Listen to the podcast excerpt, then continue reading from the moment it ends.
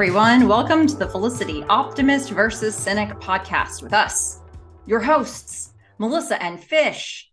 This is a Felicity Rewatch podcast. We'll watch an episode each week and join you here to talk about it. And, you know, a reminder the same one we always give. There's a chance that we could mention some spoilers as we cover this episode because look, it's not a spoiler-free podcast and shoot, this is this is one in particular. Who knows what we'll talk about? So just be warned. It's not spoiler free. I am Melissa, and I'm here with my scientific co host, Fish. Hmm. Interesting. that's the word that came out. That's the word that came out. And yeah. thanks for playing. Um, Fish, yeah. how are you doing today? I mean, scientifically speaking, um, I'm doing pretty good today. Uh, I, I really enjoy watching Melissa come up with these words because she clearly does not prep the word ahead of time. She yeah. could, but she definitely doesn't want to. She wants to give you the word in her head at that moment. And sometimes the word is scientific. Yeah. Sometimes yeah. it's not right, but it's okay because that's how it is. What is that yeah. song? Not right, but it's okay. I'm gonna make it anyway. Is that Whitney Houston? I don't know. It's something. All I'm saying, guys, we've I've I it's me. I've taken us off the rails. Um keep going. Keep what are going. we supposed to be talking about today? We're supposed to be talking about season 3, episode 14, The Breakup Kit. This one originally aired May 2nd, 2001. It was directed by Harry Winer. It was written by Terry Traes and Michael Zand. Those are some names we've seen a bunch of this season, I feel like. And here's the episode description Ben's uncertainty about his relationship with Felicity is intensified when Avery extends an invitation to a weekend getaway in Southampton. Meanwhile, Molly returns to New York after a stay in a rehab center and she inadvertently injures Elena's eyes while giving her friend a mud facial. Hmm. While injured, Elena develops a crush on fellow med student DeForrest Keenan Thompson. Yeah, he is. A skeptical Sean joins Meghan in a seance to contact her deceased dog. Mm-hmm. Mm-hmm. Yeah, fish. That's what they told us about this one. they kind of cut. They did try to cover everything. That's the good news. Um, missed it. Molly's staying in a rehab center. Interesting. Um, interesting they put it that way. Okay, so maybe maybe that's what she did. Um, I don't know. So we um we want to try to do something a little different with this one because we have so much feedback from you the listeners about Avery and Noel and Ben specifically. And it feels very targeted to this episode. And what we have learned is that when you mention Avery, you're going to get some thoughts. uh, and when you mention Avery in relationship to Ben and maybe even Noel, you're going to get some thoughts. And when you talk about the breakup kit, you're going to get some more thoughts. And so we have a lot of your thoughts. And they feel so all over the map. Like, I think it really will come to show like how polarizing these storylines are in this particular moment just to hear from you. So normally we do our after you listen to this tape, you have to erase it at the end.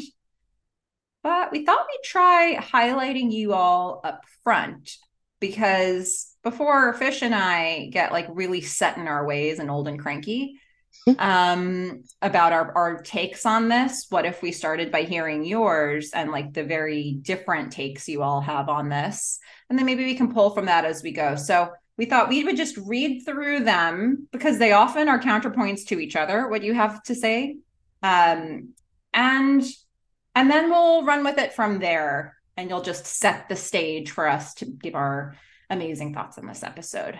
So Yes, we would like to change the title of this section just for today to uh, after Before you you listen, listen to this tape, or after you listen to this tape, please listen to the rest of the podcast. That's definitely a better Yeah. better angle for today's segment. Absolutely. Well, it felt like a good way to start was with somebody who just sort of very clinically explains what happens here. Um, so from Galena Druk's uh, you know, treatise about Noel, she actually started with a whole history of Noel and Felicity from season three. Here's what she said. Ben is literally going off with Avery in the Hamptons, and Ben and Felicity have broken up. Noel gives Felicity this breakup kit. He also showed Felicity the video, the video of Ben to convince her of how Ben felt about her, which mirrors Sean showing Noel the video of Felicity talking about Noel in the first season. Okay. Thank you, Galena, for introducing us to the rants we're about to get. those things uh those things happened between this episode and last episode right? Because it was last episode where noel showed felicity the video. Yes. Which I And did then- point out. mm-hmm. yep yep. So thank you galena for setting us up. And now here we go. Ready? Mm, at fool for film avery makes me so cranky. She's a total snake. And then a bunch of snake emojis. Stay away from her haughty ben i swear she hypnotized him or did one of meghan's spells because ben wasn't thinking straight when it came to her Mhm, mhm. mm. Now we have at nine at 90s addict underscore 90210 who says, Well, Team Ben here, but I still love Noel. He's a sweetheart. He was always there for Felicity whenever she needed him most. I'll never forget during all the Ben and Avery drama when Noel was there for her and brings her the breakup kit. So we're a Mhm. Noel sympathizer here, I would say. Now, Allison Atwater from her treatise on Ben is going to jump in. The Avery situation is a huge low point for Ben. He needed a swift kick in the pants for that, but I hate the way Noel tries to weasel his way in during a difficult Mhm. time for her, as if she would suddenly jump on the Noel wagon in the middle of her heartbreak. Also, I respect that Ben is upfront with her about feeling confused, and ultimately, what happens with Avery doesn't amount to much. I certainly don't put it on par with what Noel did to Felicity with Hannah, which was, in my opinion, a much more disrespectful situation. I also love how Felicity courageously fights for Ben by traveling to the Hamptons to tell him she loves him. Okay. Mm. But Monica Grant has something else to say. Goodness. She says, What Ben did and put Felicity through with that Avery chick was cheating. Whether he had sex with her or not, he was in a relationship with Felicity and he left with some other chick. Uh, it was emotionally and physically, uh, sorry, it was emotional and psychological cheating. It was really psychologically messing with Felicity's head and heart. Hmm. Mhm. At Soraya E28 rebuts. as much as I despise both Avery and Lauren, the Avery storyline did help Ben in figuring out his future, which was something he was struggling with for a while. Everything happens for a reason, bad and good things. We can't deny that what Ben and Avery went through together was intense. Ben was clearly affected by it in many ways. And he was also a young guy who was easily manipulated by all the gifts. But that's all it was with Avery. She was buying his attention even when he'd set limits. She'd persist and persist like a psycho. Avery never seemed like a big threat, as it was clear that he did not love her. He, but that Queen Shalana 75 is a little bit more confused than all that. She's like, Ooh, this storyline infuriated me. And so uncharacteristic of Ben to behave that way. I almost quit my favorite couple after this unnecessary storyline.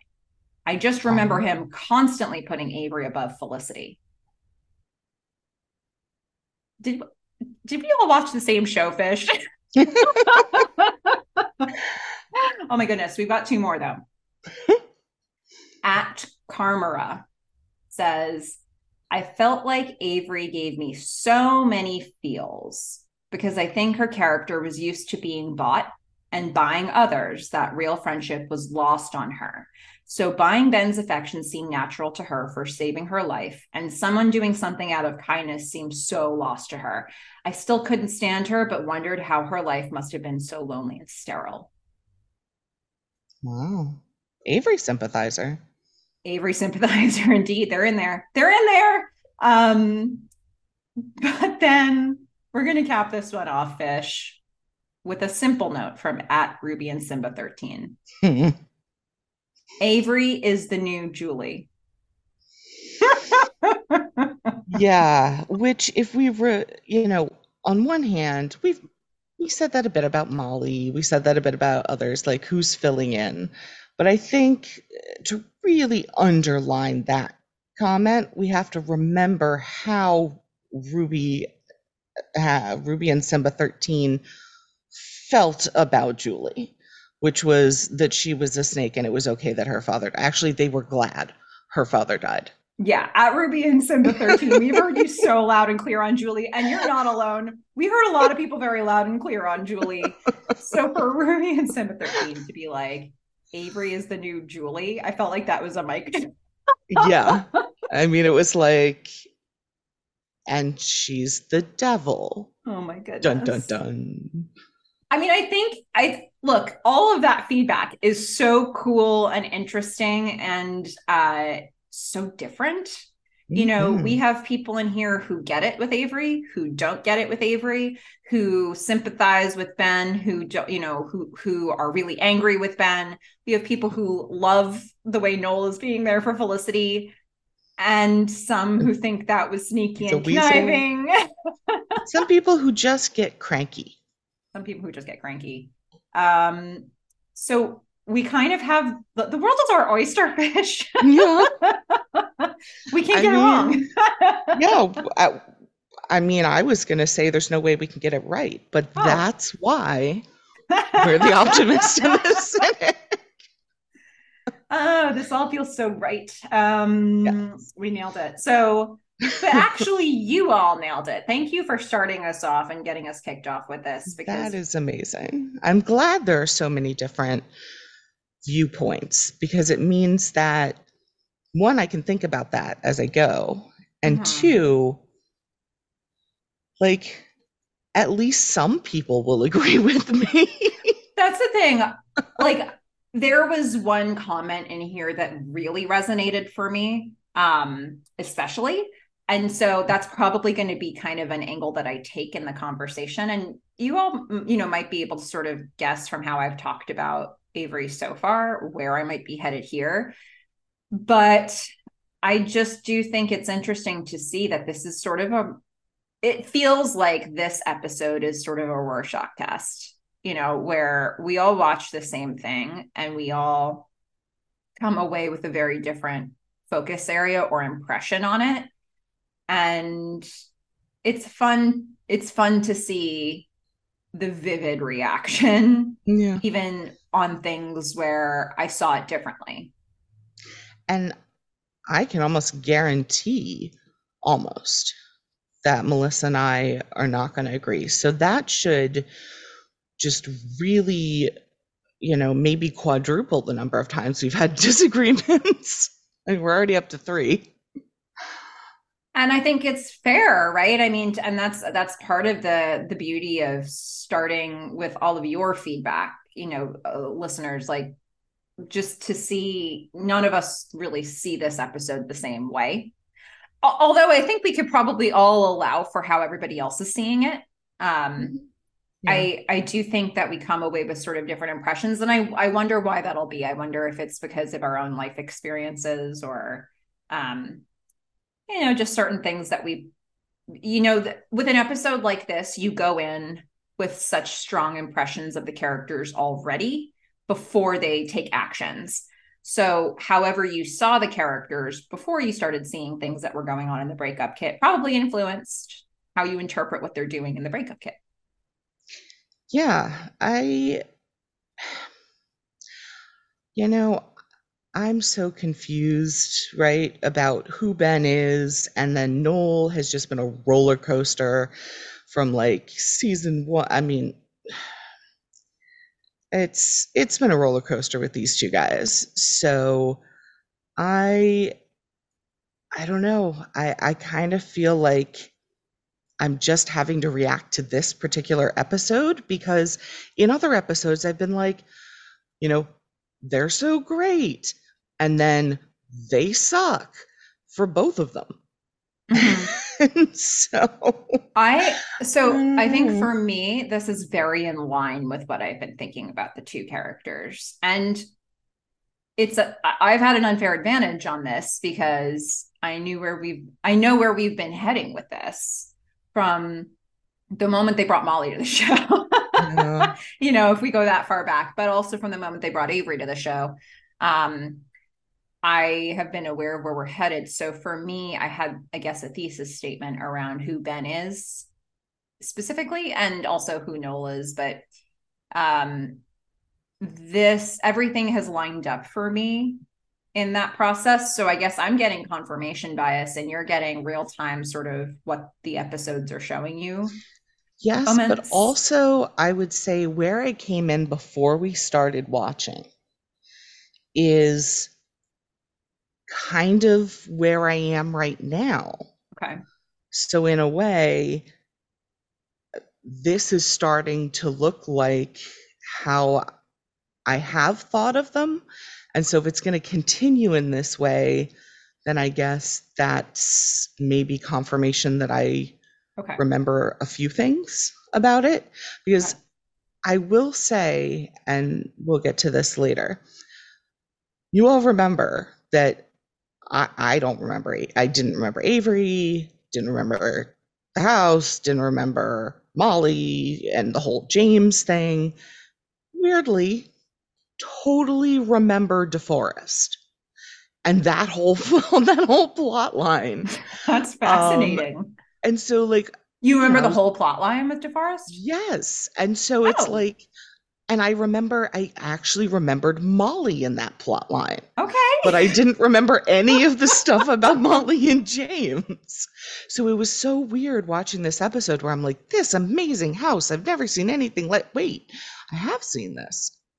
Mm-hmm. so didn't re- like didn't remember the house, didn't remember any of that stuff. DeForrest, yep, remembered the whole plot line. Oh my gosh. Well, I know. Uh, without further ado, let's start talking about what we think about this episode because we're, you know, we're we're there. We're at that point. I think we've yeah. we've uh, filibustered long enough. um, I think we probably need to go through this in order. Yeah.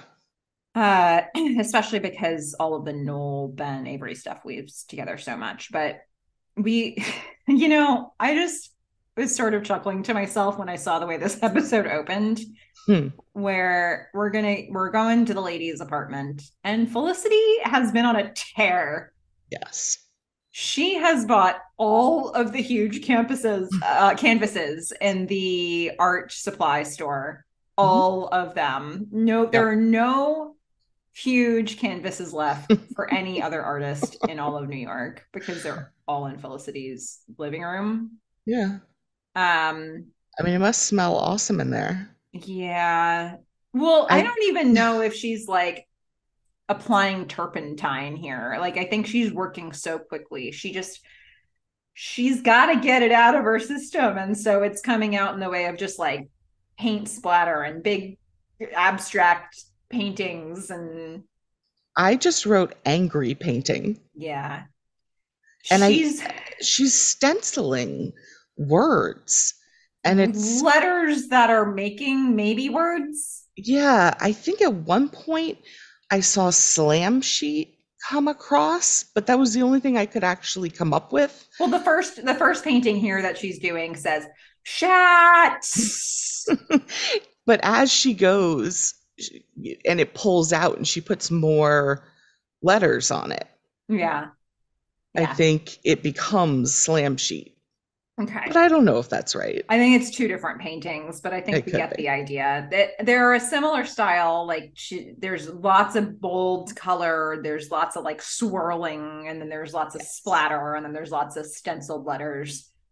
Yes. Take a a Kandinsky and a Jackson Pollock and then put some stenciling on it and a little bit a little few drops of Starry Night and there you go.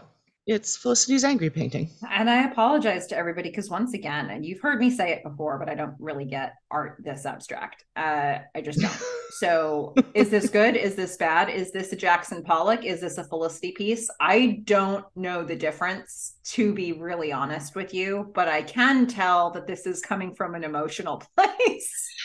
Yes, it is That definitely come from an emotional place. I will say I'm not I'm not a fan of modern art, so I just dropped a bunch of big names, all of whom I don't like. Okay. Um, so apologies to those of you that are modern art fans if I just equated some living room paint splatter with your favorite artist. And you know what? Uh, is this the podcast for you? If you wanted a, our hot takes on modern art, I don't know, but yeah, it does leave you a vacuum to go into for your own feedback. Okay. You True. could educate all of us right here and now because you know we're not doing it. Um, that's right. If you're a fan of modern art, you just write to yeah. melissafish at gmail.com and you let us know. you let us know because the things that I want to talk about are those amazing jeans Oh. that Elena's wearing and that fantastic top.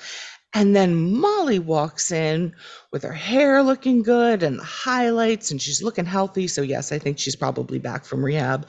Okay. Um, but I would like to say, I mean, maybe not quite as a counterpoint to Ruby and Simba 13, but it is Molly here who clearly has stolen Julie's little butterfly hair clips. oh, you're right. You're right. You're right. Yes. Well, so you're right. All these characters do end up in this scene. Elena's going to enter first. She's asking Felicity, uh, what's wrong? Because she's looking at the paintings. And Felicity is so sullen. She's like, nothing. It's fine. Yeah, she's got her headphones on. She's not really listening. Yeah. Take it out. Take it um, out of the canvas. You know, Fel- uh, Felicity is going to start in this very like, don't touch me kind of place. But she'll be a raw nerve soon. like she won't be here forever, but she starts in this place like it's fine. I'm fine. It's good. I don't care. I'm just making angry paint. It's not an angry painting. It's fine. Yeah, It's like she's just painting. yeah, It's what just she does. Yeah, She's done it for like three episodes this whole series. it's exactly right. so Elena's like, okay, you're fine. Well, I'm not because I'm struggling with this Tracy breakup. Yeah. Yeah. So there's the exposition we wanted. That doesn't Mhm. seem to have like I see no other reason for her to say that here except that they just wanted to remind us. Uh like because they don't really get into that. Yeah, but it also goes to remember she was thinking about the boobs and then Oh, you know yes. you know Molly's going to come in and all of a sudden her beauty and insecurities and stuff and then that links to the DeForrest things so I feel like it it's a nice intro you know Well, we're gonna get a knock on the door. Thank goodness. yeah Uh people have to knock or ring doorbells to get into this apartment now. mhm Molly has returned. She is feeling really, she's glad to be back. She feels at home being back in the apartment. She's clean for the first time in a year. Now we know she went to England, um, right? Uh, so I guess the assumption here is that she went to rehab in England Mhm. and she's clean. Yeah, it's probably also actually I don't know their medical system or ours. Um I would guess it's less expensive. She probably went to see family and I don't know, maybe it's like state takes care of it with healthcare or something.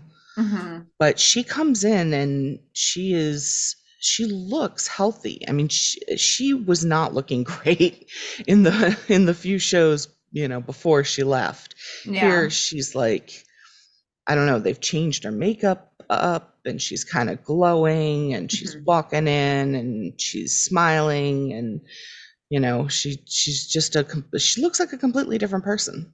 Yeah, and she wants to catch up. She's asking about Tracy. She's asking about Ben. Felicity's like, it's fine, fine. um, yeah, I think Molly can sense that something's wrong here in this room with the things that she just asked about. yeah. uh-huh. But she's got a solution. And her Yeah. solution is a really expensive mud mask. Mhm. Melissa, have you ever tried a mud mask?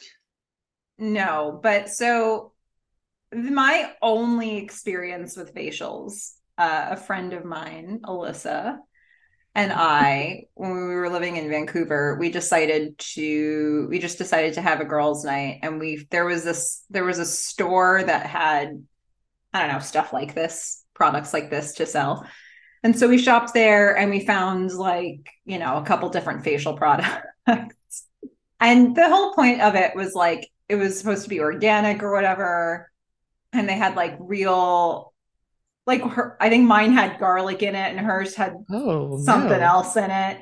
Uh, but it was like chunky.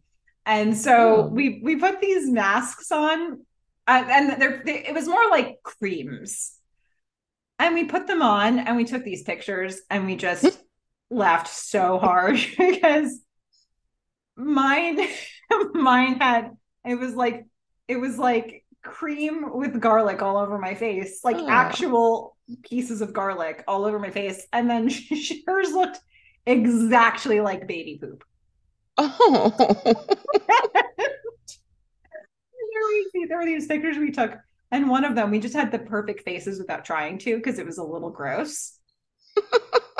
and um, that is my only facial experience. And could I tell you that I felt any differently after putting that on from before? No, I couldn't. All I knew was that I had put something really disgusting on my face. um, and I felt a little ashamed, but that's okay. and there's picture evidence. There is I photographic evidence. really hope you still have and we can post online. I'm sure that I have it somewhere. Haha. It was like the, you know, if you're going to have one facial story, it might as well be this. Sure. Mm-hmm. Or Elena's. Because I can say I have also never done a mud mask. Okay. I do not know how, like what it possibly has to do with your corneas Or burning, or burning. It's mud, right? right? Yeah. Like, if, has everybody at some point or other like gotten dirt in their eye? Like, I assume they then didn't have to go to the hospital for like cornea burning. I I did not understand this part. I'm gonna tell you. Okay. Okay. I mean, I have tried different facial treatments and like I've had my skin feel kind of like tighter and stuff. Um but no no blindness has ever resulted. yeah, me. some things went horribly wrong here for sure, but but we don't know that yet. All we, We know don't. is that Molly has brought back the supplies for these mud masks, and Very that Elena's expensive. game to do it. Yes, it's gonna make her feel beautiful again. Yeah. Now we're going to switch over to some Sean and Meghan stuff. And Sean is coming out of the bathroom. He's learned all about meteors in Mhm. his time at the toilet uh, in the loft. Yeah. And I don't know. I mean, is this is this making the scene feel more lived in? I don't know. I am unclear. But we do know that that's the most grounding thing that's going to happen. yes. Correct. Because Meghan is currently prepping for a seance with Pickle, her dead dog. Yeah, which I didn't understand was a dog at first. And I was like, a seance for pickles? Like pickles? so it took me a second there. Uh, thank you, Sean, for clearing that up for me. Mhm. Um, and it just becomes clear that he is not a believer. hmm Yeah, he's definitely not. He's firmly in the camp that you can't talk to the dead. or perhaps even hear back from dogs. We don't know. Or pickles. If you're sitting there or pickles. Yeah. in a in a spirit triangle or circle and you're like, Yeah. Dill. Kosher dill. Spear. yeah, Yeah. Butter. not or if you're here, speak to us. Come to the table now. Like it's not Yeah. happening. Okay. No. Um, Mhm. Just go Sean buy them at the store. Clearly in that camp. Yeah. And I mean, look, it's one way to save money to have a seance to try to conjure kosher dill pickles, but um I don't think that you eat things during the seance. Like you don't summon a ghost to eat.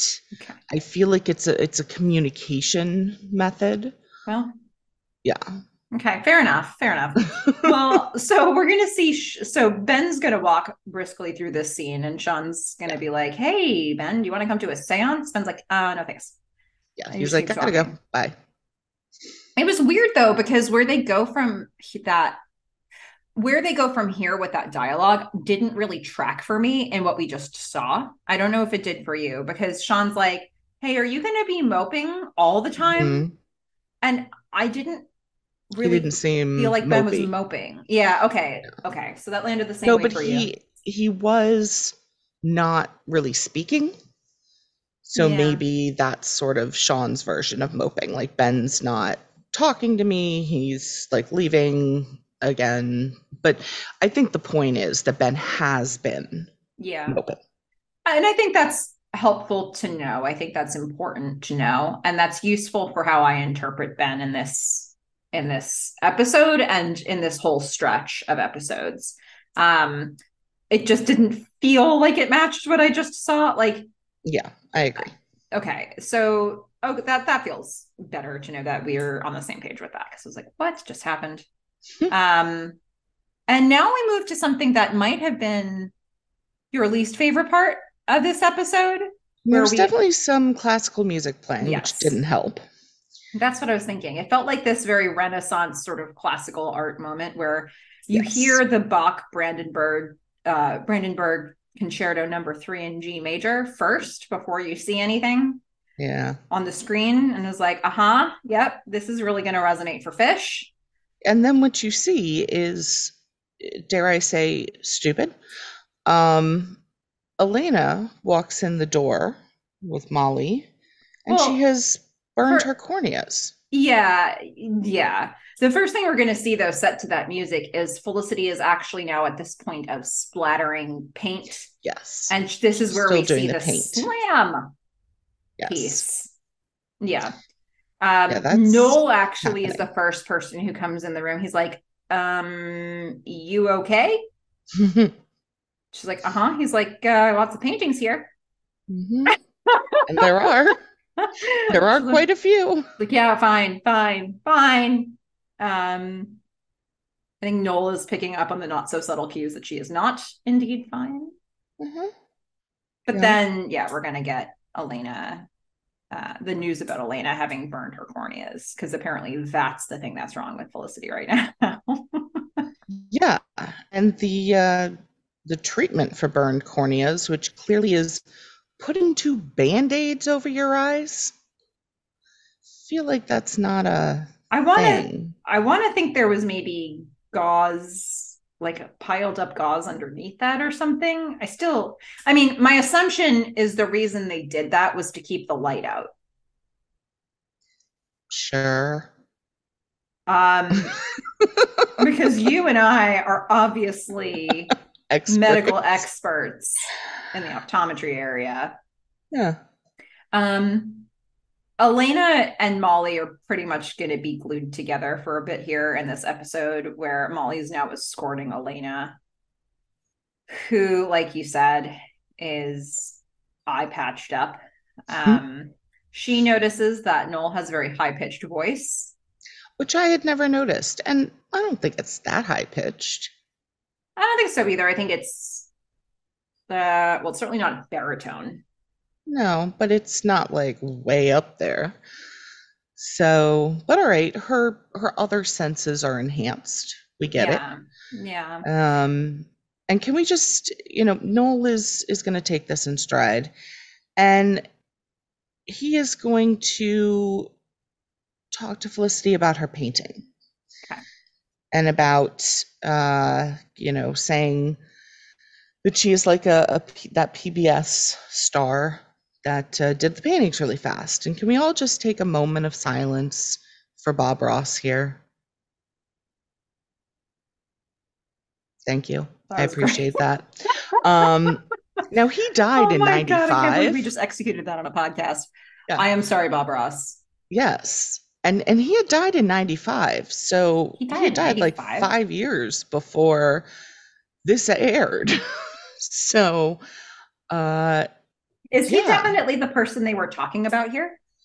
I tried to look up somebody else, but if you put like the only person, or the only person that I can think of that you would put PBS and paint in the same sentence about. Yeah.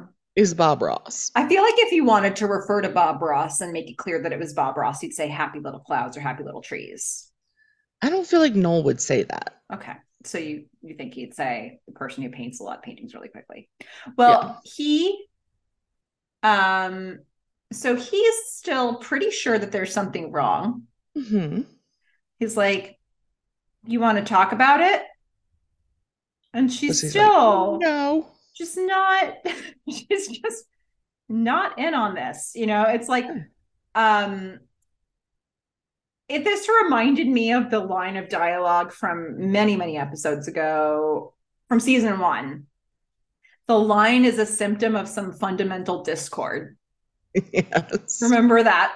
Yeah from was that the feud maybe or if that was no that uh maybe drawing the line part one yeah. um and i just thought like the painting is a symptom of some fundamental discord all of Correct. the paintings are definitely a sim- symptom of the fundamental discord yes oh um i mean he asks like do you want to talk about it and she leaves the room she's just like i don't want to talk about it she leaves the room and then she comes back out immediately and is like has avery been around it's like so she clearly wants to talk about it. Yeah. Yeah. Um and Noel's saying no, she hasn't. And he's like, you know, for what it's worth, Ben seems upset. Yeah. And then we get a call on the red telephone. The red telephone of doom. Yeah. Ben's gonna call, and every time Ben's gonna call, Felicity's gonna drop everything. Um yeah. So Ben calls, Felicity just goes to meet him. That is the motif of this episode. Felicity with Noel, Ben calls, ben, Felicity runs to Ben. Yes. Um, did yeah. you notice I also said Fen there? Uh, did, uh, and I just was going to go with it because yeah, it's a thing now. It's a thing. I've made it a thing. I'm sorry, everybody. I apologize. Um, so where is she running to? Where we're going to get an Epstein bar scene with Fen. um, ben reveals to Felicity that he did not cheat on the test. And Felicity's very supportive. She's like, okay, you know, how did it go?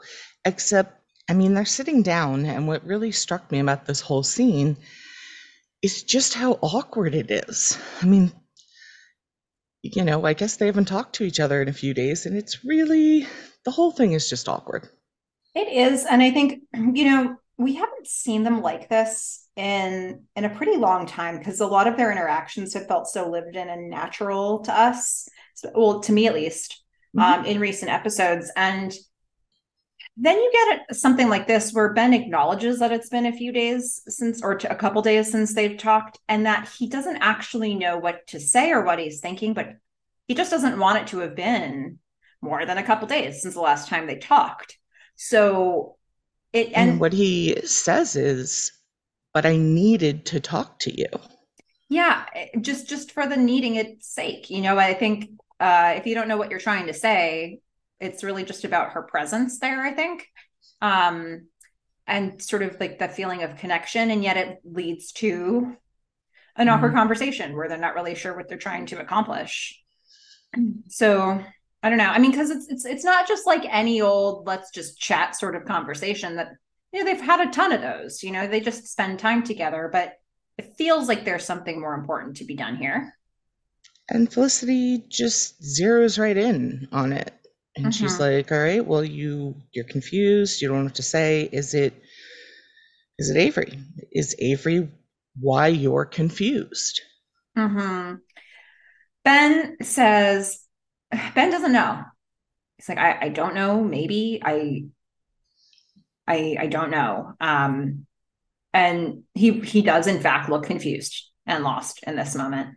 Mm-hmm. And Felicity says, "Well, maybe we shouldn't be together then. Maybe you should go and you should figure it out."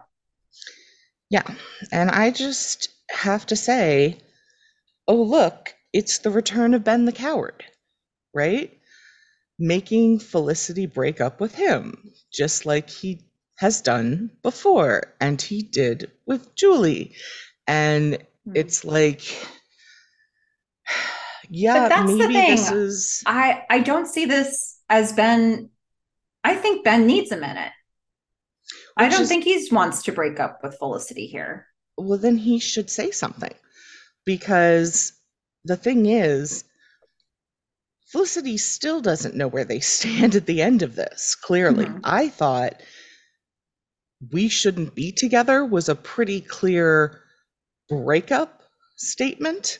But as we will see, they both kind of had different, perhaps, understandings uh, of where they stood at the end of this mm-hmm. conversation, um, which will evolve throughout.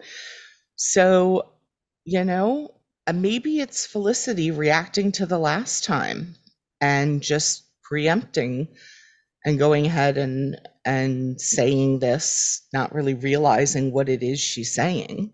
Well, I, I do think there's an element of that because I think if she had just said maybe you should go and figure it out, that's that one thing. Still... But to open it with maybe we shouldn't be together is yeah. a really big, bold leap that I think if I were in, if I were sitting across the table from somebody who said that to me, yes, I would think that they are resolved to break up with me.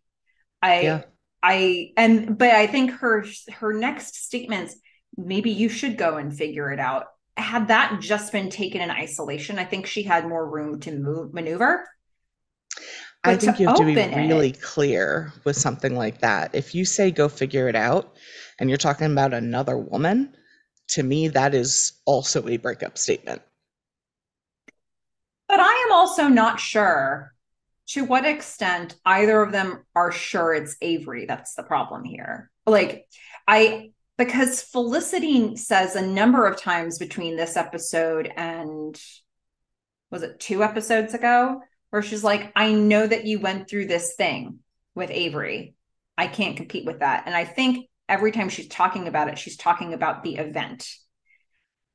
The... I don't see it. I, you know, from that first moment when Ben got into the ambulance with Avery mm-hmm. and the look on Felicity's face when that happened, to the watch, to the Ducati, to the now Ben's really confused and Avery's really moving in, and that whole mm-hmm. back and forth that she had with Avery during the self defense class. Like, I think she certainly sees a threat in Avery. Yeah. Um, there may be more to it than that. I but I, I think never saw a moment in this episode where I thought that Ben was interested in Avery. I thought that Ben was confused but I did not think that Ben was interested in Avery. I thought that he was uncomfortable around Avery in almost every scene that she was in. Yeah, and we're we're gonna have to look into those because I definitely disagree. Yeah. Um yeah, I definitely I think that'll be our fundamental point of like what we're exploring here because um I think when in this scene so Felicity saying maybe you should go, maybe you should figure it out is already kind of nebulous in terms of what did she say versus what did she herself mean. Mm-hmm. I think opening it with maybe you should go feels a very final, like, get out of my face. Um, or maybe maybe we shouldn't be together. I, I meant to say. Um, feels like a very sort of final thing to say to open it. So he's he's going to go. He's going to follow instructions here. Um, at the end of the day, he does need to go figure this out. Um, he needs to figure something out. He may not have to do it with Avery in the Southamptons. Mm-hmm. Yeah, that's true. That's true. Um, we're gonna then get World's Saddest Song, Olive, Indulge Me. I had this weird 90s like ethereal music. It was weird. Um, maybe it was the same thing. It was it wasn't particularly sad.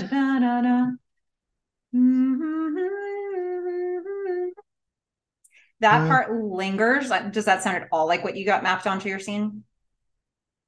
I can't really remember, but I remember it being very like ethereal. Like yeah, the the end of it uh happens when of what I was hearing happens. So Felicity comes home back to her apartment. She hangs up her purse. She cries leaning against the door. It's a heartbreaking moment. Um Yeah, I just wanted to pause on that because I think there were some absolutely standout acting moments in this episode, and this is one of them. I, I think about this, alone. this scene a lot. Yeah. Yeah. Like her just getting home, putting her stuff down, and just absolutely breaking down, putting her hands over her face, just and, and the, then over her the heart. way, yeah. And then the way that the camera pulls out and you just see her so small and like you know, just trying to get some sort of balance or rest on the wall. Mm-hmm. Um, and she's so alone in that hallway. Yeah. I um it's a small moment, but I I remember that moment so vividly. It's yeah. it's actually like a, a yeah, it's it's an for sure worthy of an award. Um it it sticks out for me in an episode of a lot of really good moments. Yeah. So, yeah, but that part where she's leaning up against the door or her forehead is up against the door is where the music gets a little haunting. Um, well, for um, me, it changed. Okay. So it went from the weird 90s music and then they changed music partway through that scene. Hmm. Yeah, it was two completely different songs. So you definitely got something different than I did. So I was listening to all of Indulge Me and it was, mm. it was quite lovely. Um, sad, but lovely. It didn't so, ruin the scene for me because I, I mean, it was such a powerful scene that I just ignored the music. Okay, awesome. Well, so we're gonna go to Dean and DeLuca. Ben is in working. Dean and DeLuca. Avery is gonna come to visit him, and she is just dripping money. I mean, this this turtleneck that she has on with the jacket is just i mean the, all i wrote down was so rich exclamation point i mean mm-hmm. she's she's so impeccable like, yeah they definitely do a couple dressed. things to show you that in this episode um she is she is going to come on really strong because she had already told him about southampton in the last episode but yeah, I guess I mean, she had talked to him about it, but I mean, I think this is where we're going to start to disagree because she comes in and she mentions it, but I feel like Avery plays this almost perfectly. Mm-hmm. Like up until she makes her big mistake, she plays this so perfectly. She stays just enough distance off giving mm-hmm. him all the space he needs, slowly pulling him in. Yeah. And he's got the Felicity smiles. He, you know, this is where you know, he's he's got these happy smiles around her. She makes him feel a certain way. This might have been the only scene where I saw that from him though, because the moment he actually gets to Southampton, he is awkward. Mm, we'll have to go through it.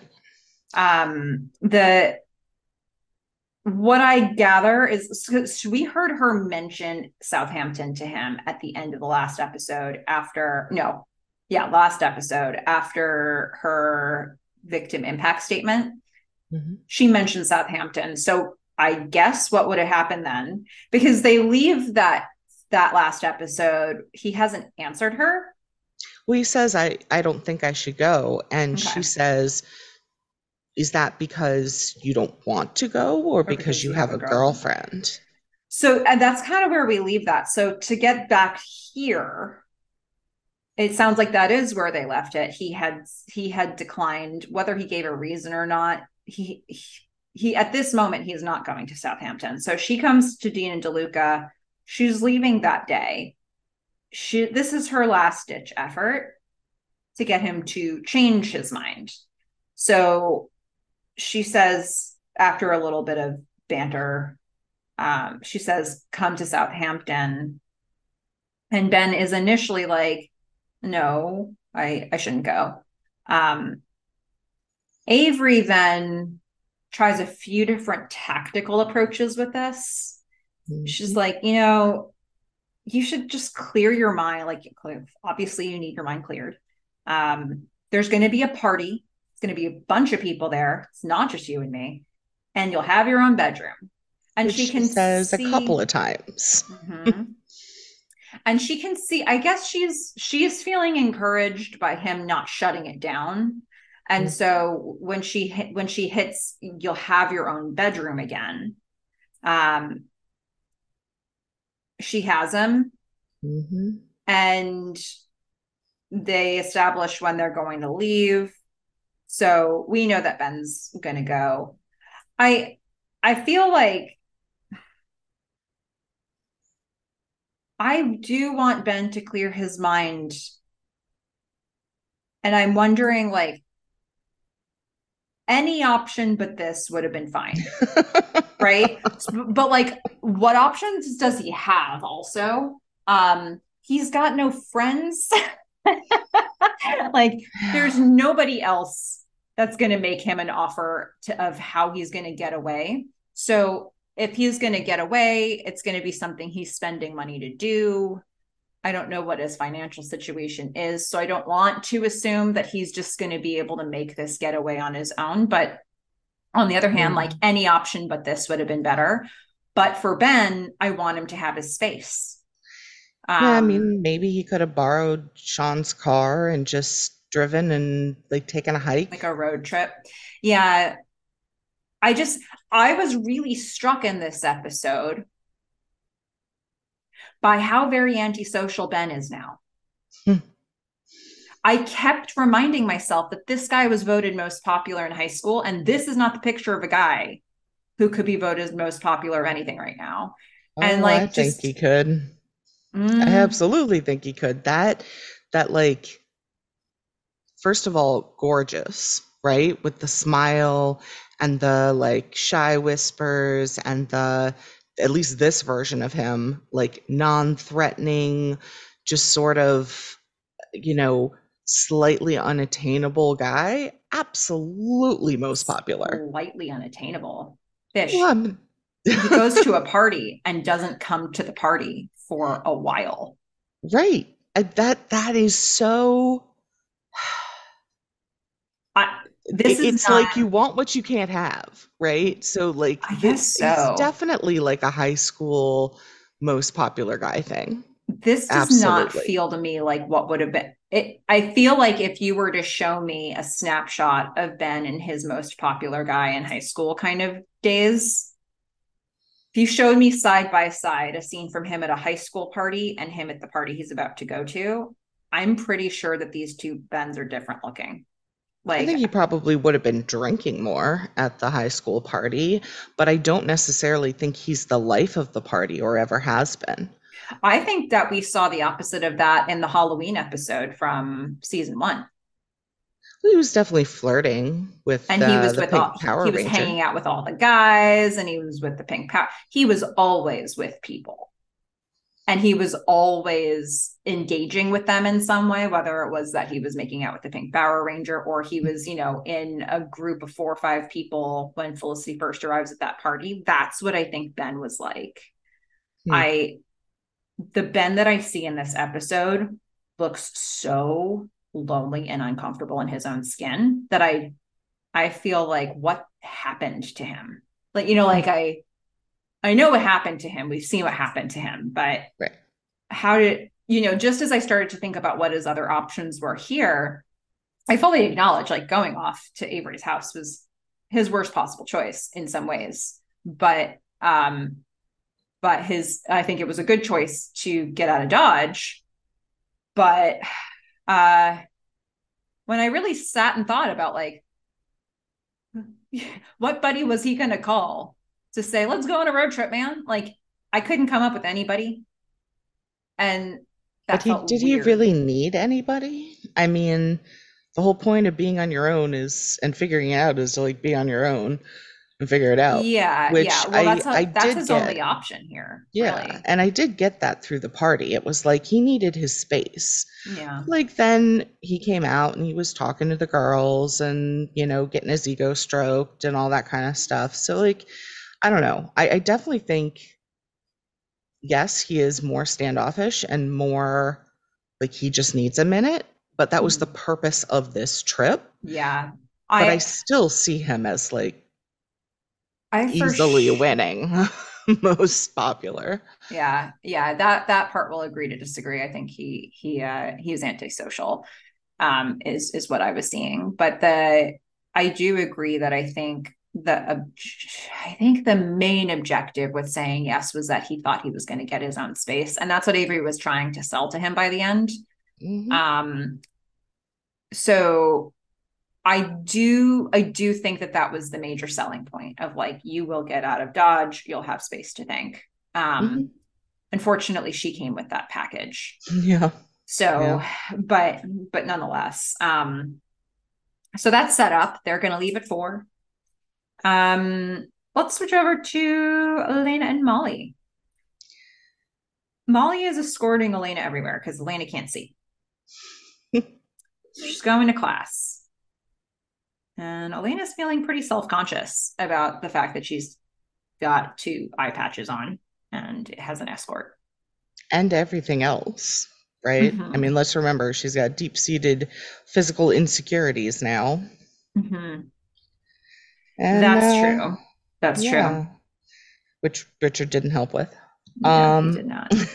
and so, you know, Keenan is gonna gonna make his appearance. Mm-hmm. He is gonna come on and he's gonna say, you know, I'm DeForrest, and he's gonna be really nice, and he's gonna ask if she wants some notes taken. And Molly is just like, no, we got it. Like Mm-mm. She takes one look at this guy and she goes, "Nope, we're good." And and Elena's like, "Whoa, whoa, whoa, hold up." Yeah, I mean, she she, she seems interested. She's like, "Oh, you know, he's." I love his voice. You know, it'd be really great if he could take notes for me. He's and asking guy, if she's okay. He seems to care. Mm-hmm. Yeah. And she, turned. she, I love this when he goes to get his books to come over towards her. She turns back to Molly and asks, Is he cute? To which Molly does not respond. Yeah, this storyline felt like it felt weird. It felt like it felt like uh, first of all, it felt like oh, you could not approach the storyline this way now. Um, no. Well, maybe you could, but I think you could you could at first, but there would be definite judgment. The, the, I think the the thing that's happening here is that uh DeForrest is overweight and and Elena can't see that, but Molly can. And so the thing is, the way this episode approaches this, it's not exact, it's not that it's the butt of a joke. It's no. that it's a it's a very it's a judgment in this it's like a very um i was trying to find the right word to put to it but it was like elena and molly are being really shallow. Maybe. I mean, I think they actually approach this whole storyline from a much more complex place than we've seen in most 90s shows because normally you know you have this guy and he's like the one who never gets the girl or he's the virgin or he's the like fun guy at the party always making fun of himself. And like you know DeForrest does some of that. Yeah DeForrest definitely has a self-deprecating uh, yeah. tone. But um but you know from what i remember and what i start to see in this episode is it's coming from a place of all right i can't see him but i like what i know as of right now mm-hmm.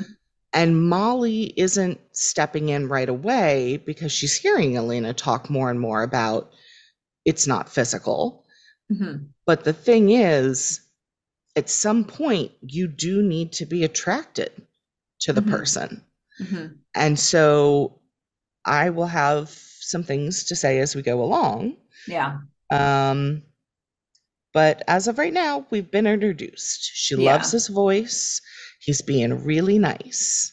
She's feeling good about this. and i have to say and like knowing that you know what's apparently you know this whole storyline somehow so I, I, I don't know why, but I do. yeah i mean i think the main thing that i would point out is like what you're seeing is what you're getting with DeForrest he will be world's nicest guy Yeah. like as long as we know DeForrest he will be world's nicest guy he will be an, an interesting combination of self-deprecating and willing to set a boundary Mhm. um like a really interesting combination of that for me Mm-hmm. Yeah. what everything that if if you like DeForrest right now, Yes. good news. Uh It's like, very hard not to like anyone that Kenan portrays. I mean, Yeah. I- yeah, I don't think he's just. I don't know. I I don't usually watch SNL, but I will watch SNL just for him. You know, I will go back and I will watch like his earlier clips. Like I love him. I think this is another example of this show um getting actors who just go on to do these incredible things. I mean, we see that from some of the main cast, but we're certainly seeing that some of these these guest stars or some of these people that they bring in are very um Talented. very talented. I think, you know, Kenan, a lot of that was ahead of him, but I'm pretty sure before the season is out, like we're even going to get Teri Garr, who's going to come in to do some scenes with Sean and Meghan, Mhm. who, her- you know, she had a very established career. I just, they did a really good job of attracting some, some incredible actors who had both a body of work behind them and they'd have it in front of them too. So yeah, um, he was a good casting choice here, I would say. Absolutely. Um, so we're gonna go back to Felicity painting. Yes, all the canvases. And at this Mhm. point, I wrote, "This has got to be expensive." It And has canvas- to be, Canvases are not cheap. and and they're taking up a lot of space. Yes. What is she gonna do with these? I, well, anyway, so um, like the, these exist now forever. but you're gonna get a storage unit. So uh Meghan is gonna take one look and be like, huh, Yeah. Uh lots of these are a lot of paintings here. Um, let me tell you about my breakup with Wayne Lennox. That's when I got my second through fourth tattoos. Yep. Yep. And Felicity's like, up, up, up, up, up. We're not broken up. I know. like your paintings would say otherwise, Felicity. Come on now. also, your words from like a couple scenes ago. Yeah. She's like, Yeah. Ben just needs to be alone. And I wrote down, is that what was said? It's not. I really feel like that's not what was said. It's not what was said. Um, she says, you know, I just, you know, I told Ben to go take some time. Which that was in there, Yeah. but that is not That's not actually what she said.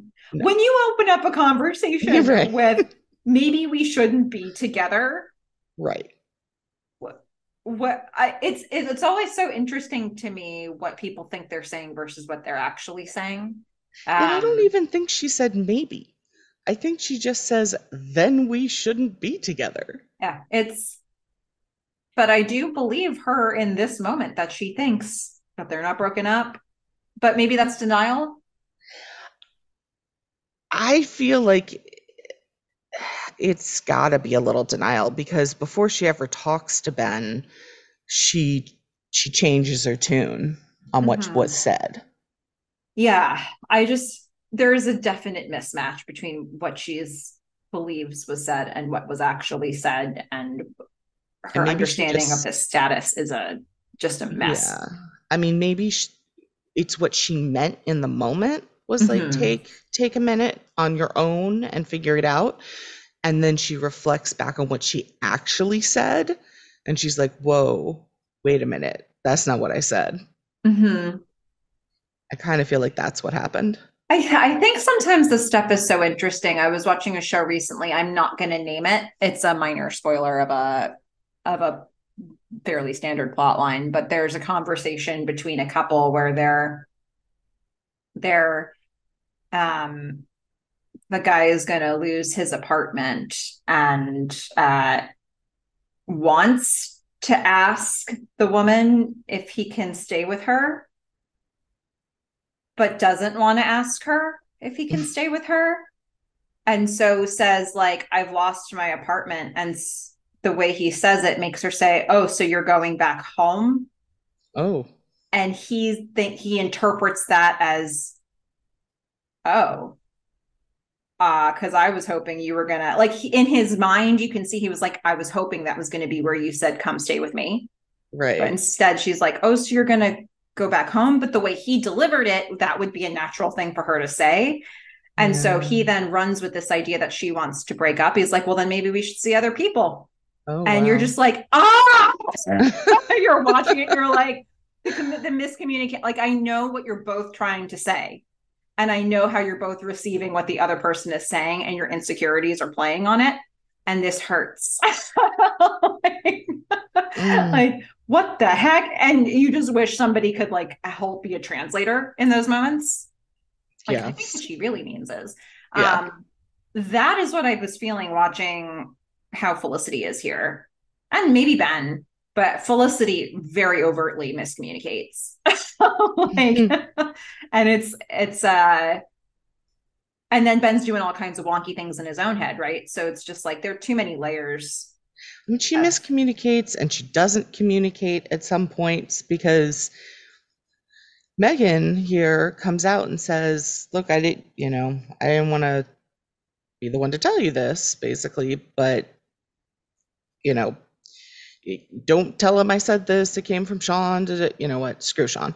Uh, ben went to San- Southampton with Avery, and Felicity just leaves the room. but where did she go because So here's the thing. I thought she was leaving to go to Southampton. right but she doesn't no, She just went to her to room bed. to cry. Yeah. It's- That seems had to be this very purposeful walk like she was going to do something big and then you find out she's just been in her room all day crying so she Yeah. just walked really aggressively to her room to cry apparently. i mean okay there's that so then we're going to go to southampton And all I wrote is house. Wow. i had the very opposite reaction Really? So there are parts of this house that I find wow, but when Avery shows Ben around, they stop in a hallway, Yeah, it looks like a museum. but it the word that I wrote was sterile house. Fair. but I mean, uh, when I said wow, I just meant huge. Yeah, Big, I mean expensive. it's huge. it's it's huge, but like the um when we were looking at some of the audience feedback earlier at Karmara had mentioned I still couldn't stand her, but wondered how her life must have been so lonely and sterile. And that I read that after I saw this. Hmm. And I was like, yeah, that's exactly the word I landed on when I looked at the hallway. I don't know if I would say the same thing about every part of the house, but they have us linger Yeah. in that hallway when we first see her her house. And it was it was like mostly white. I think she was wearing white. yes. Um sh- and what really stuck out to me for some reason were there were these lamps these freestanding lamps in the hallway that were just sticking out like a sore thumb. It was like the the black sort of lamp stand, the white shades, and they were just like a tripping hazard. But there was nothing, there was like no there was nothing around them. There were no paintings on the walls. There were eh, there were no plants. There were like they were just in it, it felt like the set designers had a budget and they spent it all on the busts. yeah, I mean, there was definitely like sculptures yeah, Mhm. around, especially towards the front. I felt like that sort of, you know, vaulted ceiling was the way it was lit was just bringing in a lot of light with all of the white. Mhm. And so, yeah, I mean, it definitely, to me, it read museum, like Yeah. carefully curated, don't touch anything. Yeah. Yeah. It yeah. It was awkward in that space. Um Ben, ben is eventually going to go into what is called his bedroom and it looked different. It looked a little bit Yes. more It- homey. It has like a what looks like a comfy couch, but what um Avery's gonna she's gonna man is she gonna use a lot of techniques here. Mhm. Um so she just casually mentions I'm going for a swim later, knowing Ben's a swimmer and Mhm. she had bought him a swimmer's watch and he's like, Mhm. "Ah, no, I'm not going to do that." And she's like, "Well, okay." um let's he's like i'm gonna go for a walk and she's like well let's meet outside later and he's like all right you know she's just really slow playing this she's she's trying something and and walking it back and then trying something else and it's like okay swim nope didn't work you're gonna go outside okay well, i'll go outside uh i think she she is a real master and some of the shots that they where they linger on her face just Mhm. shows you how calculating Yeah, she's very Yes. calculating. She's trying a lot of different things, but I also feel like um and I also feel like Ben actually did go there to have some alone time. Mhm. And so he is at every turn like choosing the solitary option whenever he can.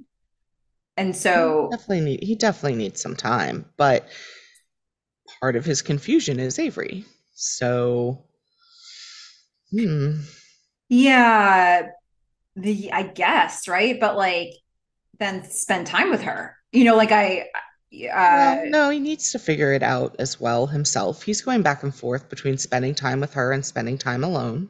Yeah, I I felt like even the time that he spent with her was very separated in terms of how he was responding to her.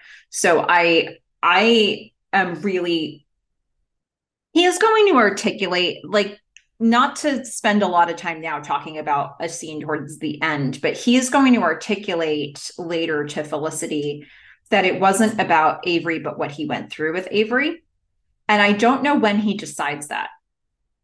yeah i think we have to look at that kind of as as we go because i'll also have some things to say around that as well Yeah, because I feel like I've been seeing that the whole time. And again, I don't know if that's confirmation bias of of like knowing that that is where he's landing in this episode.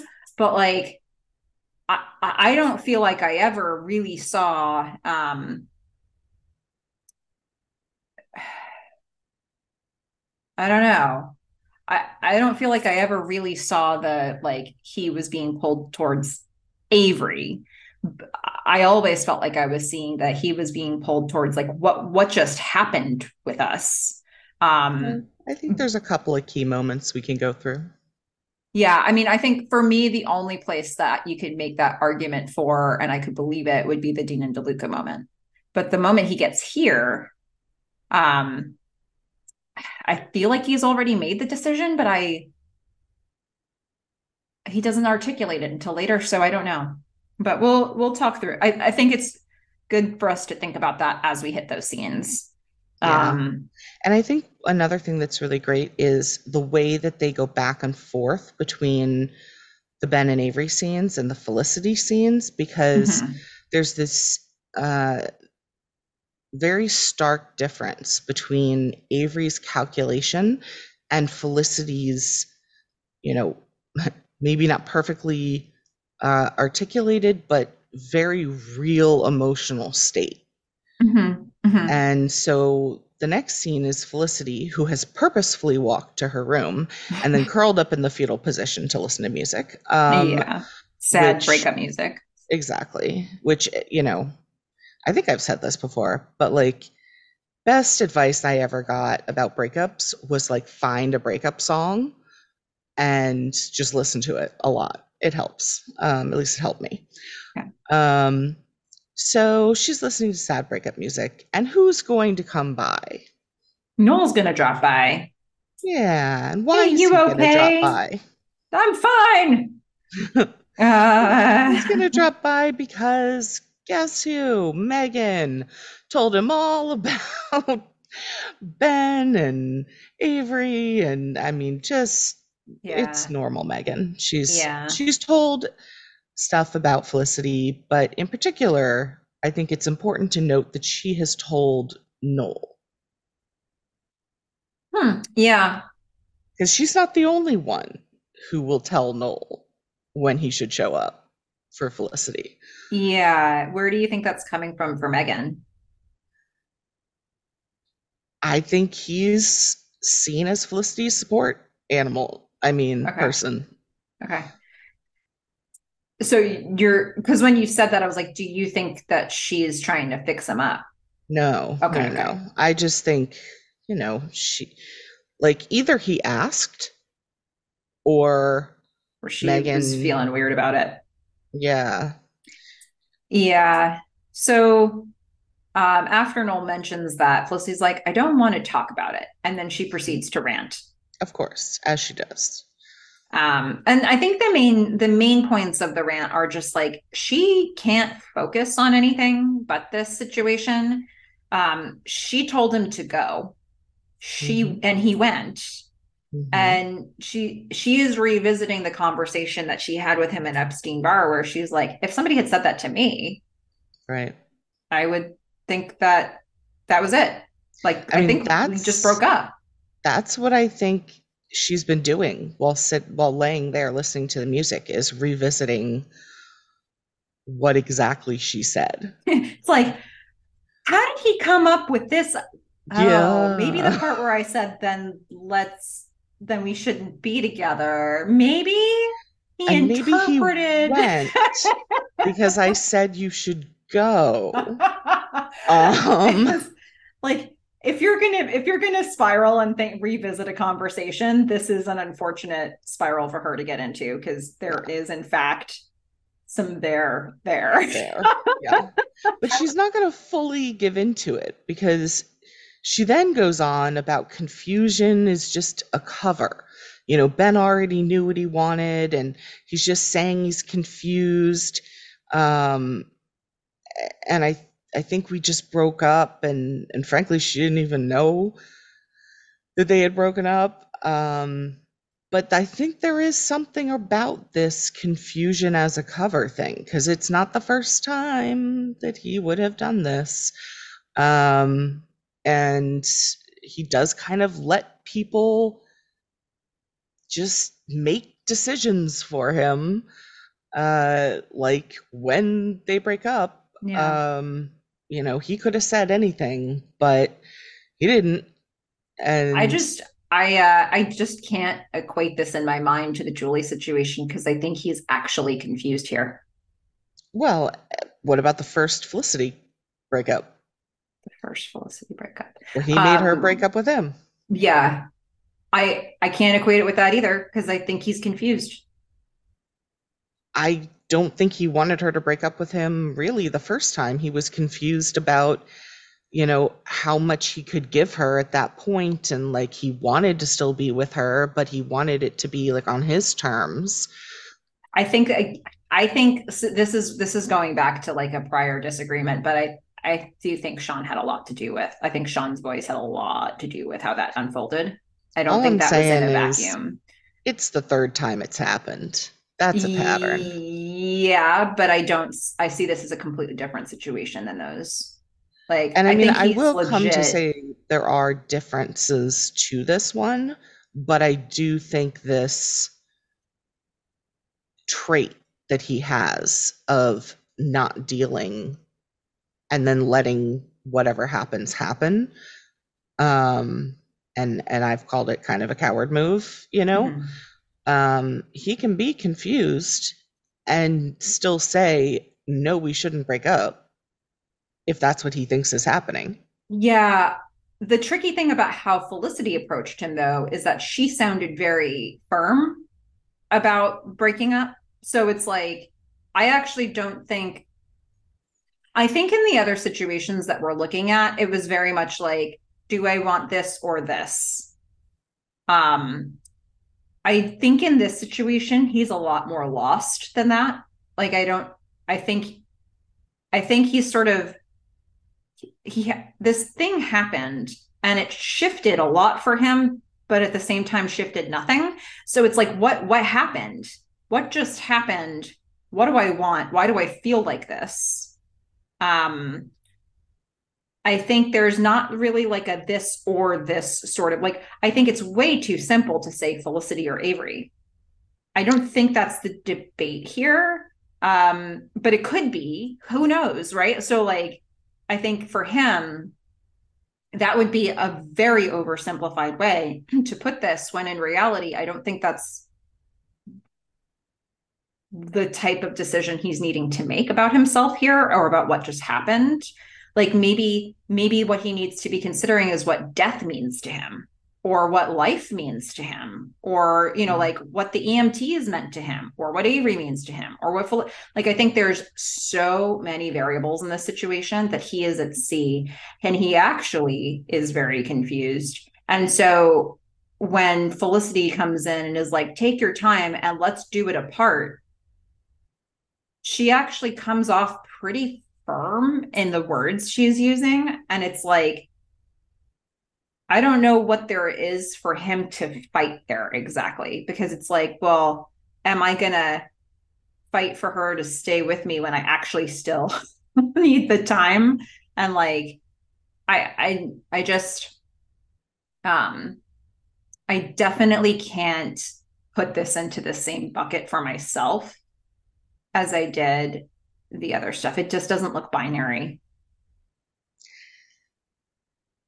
Yeah, I mean, I think there's a lot going on. Um, and I will want to revisit, I think, a lot of what you just said. Um, but maybe during the during certain scenes where they're talking about it, or they're actually talking about it kind of more Mhm. openly. Yeah. Um, we have some more information. But what we have here is just a very, you know, emotional hug yeah. between Felicity and Noel. yeah. Very different emotions on both of their sides. But, you know, he is there for her. Yeah. And he's like, I know what you need. I'm going to get what you need. Yep. And he leaves to go get something. Uh, actually, Fish, can I put out one other thing that I was thinking about this week? And this might be really off base completely. Um, Sure, we love off base or not. let, let's just, I'm going to put this out there and then you can either immediately say this is wrong or we can examine this further. But like, I was just thinking back to at the party, at the, um, and to all a good night, the holiday party. Mhm. And then we see the aftermath in the next episode of the shooting. And you and I remarked about how Ben looked very calm, and you thought that Felicity was also very calm. And I was thinking about how calm Ben was as he was attending to Avery's medical condition and like trying to get, you know, people to take action around calling the ambulance. And I wonder if Ben has been in that situation before, not with a gunshot, but with his mom. It's possible. Like, I wonder if his calmness was actually practice. If, you know, I, I believe we've established that his dad was physically violent with his mom. I'm pretty sure in the future his mom's going to tell a story about a time when she came to him with a pretty significant injury. But that's sort of the only thing that we're really going to get about that. Um, I think that I can point to. His mom is blonde. Both versions of Ben's mom that we're going to see or have seen are blonde. And I couldn't help but ask myself, is Ben calm because he's been in almost this exact situation before where he had to like uh like physically like attend to somebody with a physical injury maybe even when like in this situation at the party the threat had left the room like the you know, Sean and Tracy had chased James down, you know, Broadway. Um, but in the situation, if he ever had a situation like that with his family, maybe his dad was still in the room. So, uh, does mean, this add anything for you, or is this like weird? No, I mean, I think that it not being the first time that he would have dealt with it may help um, him remain a little bit more calm. But I also feel like if something like at least this bad were to happen re- like repeatedly through high school, people are going to figure it out from the just from the hospital records. Mm-hmm. Um, so I don't know that it would be exactly this situation or even near, you know, this level. Yeah. But I also think, and this is just the way it strikes me, I think it's a personality trait of his. I think there are people who panic and there are people who freeze and there are people who run and then there are people who you really want around when there's a crisis. And he mm-hmm. strikes me as one of those people you really want around in a crisis. I think it's part personality and possibly part environment from when mm-hmm. he was growing up that he had to remain calm to maybe keep his mom calm, to keep the peace in the family, that this is just a, you know, so, something that is both learned and natural to him. Mm-hmm. Okay. Seems fair. So, do you think there's any point in thinking of Avery as a mom substitute, or should I strike that from the record in my mind? Is that taking us in the like definitely wrong? Well, I mean, he was with Maggie and she was a blonde and she was, you know, older. And I don't, I don't see Ben seeing Avery as his mom, but I don't necessarily I, I can see Felicity as not his mom. Remember mm-hmm. that we were talking about that? Mm-hmm. Like making a different choice romantically. Um so I don't think he he thinks of her as his mom and is weirded out and disgusted by that, but I do think you know, leaning into the victim mentality, that is something that maybe uh, does attract him and you know could be linked back um, to like the idea of you end up with you know someone like your parent. Um, so i i think it maybe makes the division and the decision between the two of them an interesting to look interesting to look at. Hmm. okay. But i don't i don't think he looks at avery and is like She's like my mom. Yeah, yeah. Thanks for entertaining that. I it was a wild thought that I had that I just wanted to unpack a little bit, and well, who knows what we'll see as we go through the rest of this. But yeah, yeah. Um. Hey, let's make it light. Let's head to a séance. sure. Molly is everywhere. Um, Well, look, they Meghan- had they had to have at least three people. I mean, if it's just Meghan and Sean, he's not going to do it. yeah.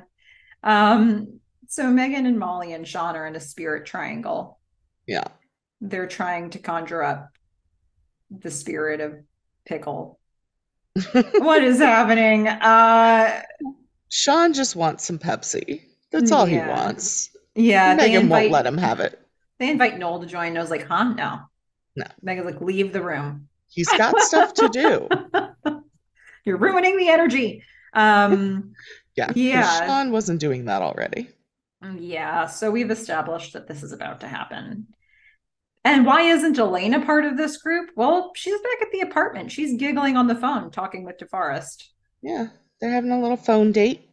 She's Mhm. getting a little, little deeper in with the man she has not yet seen. hmm And he's offered to help her with her next class for taking Mhm. notes. She's what a sweetheart this guy is, huh? Isn't he? Yeah, sure is. And Mm. then Noel's going to arrive at the, back at the apartment, and he has a gift A for Felicity. shoebox. hmm He's got He's- a shoebox. They're yeah. gonna have a conversation at the door because he couldn't come inside for this. Yeah, remember when I said I really hope it's something for Elena and it's not the Felicity and Ben are breaking up? Mhm, And that's not what the breakup kit's about? I remember. Ooh. Yeah. That's what the breakup gets about. Sure was. Noel has created a homemade gift. Now, I will give my note from an optimist here. Um, just about homemade gifts. All right. They're the best. I am not making any claims as to this situation, but I think that a homemade gift, you know, when it comes to gifts, it's one of the most special things that you can do. Those, you know, the kit with redeem one coupons, the, uh, you know, like just the effort and thought that goes into, um, you know, in this case, it was filled with experiences, but I think that a a homemade gift can be a lot of things. It can be something to appreciate on your own.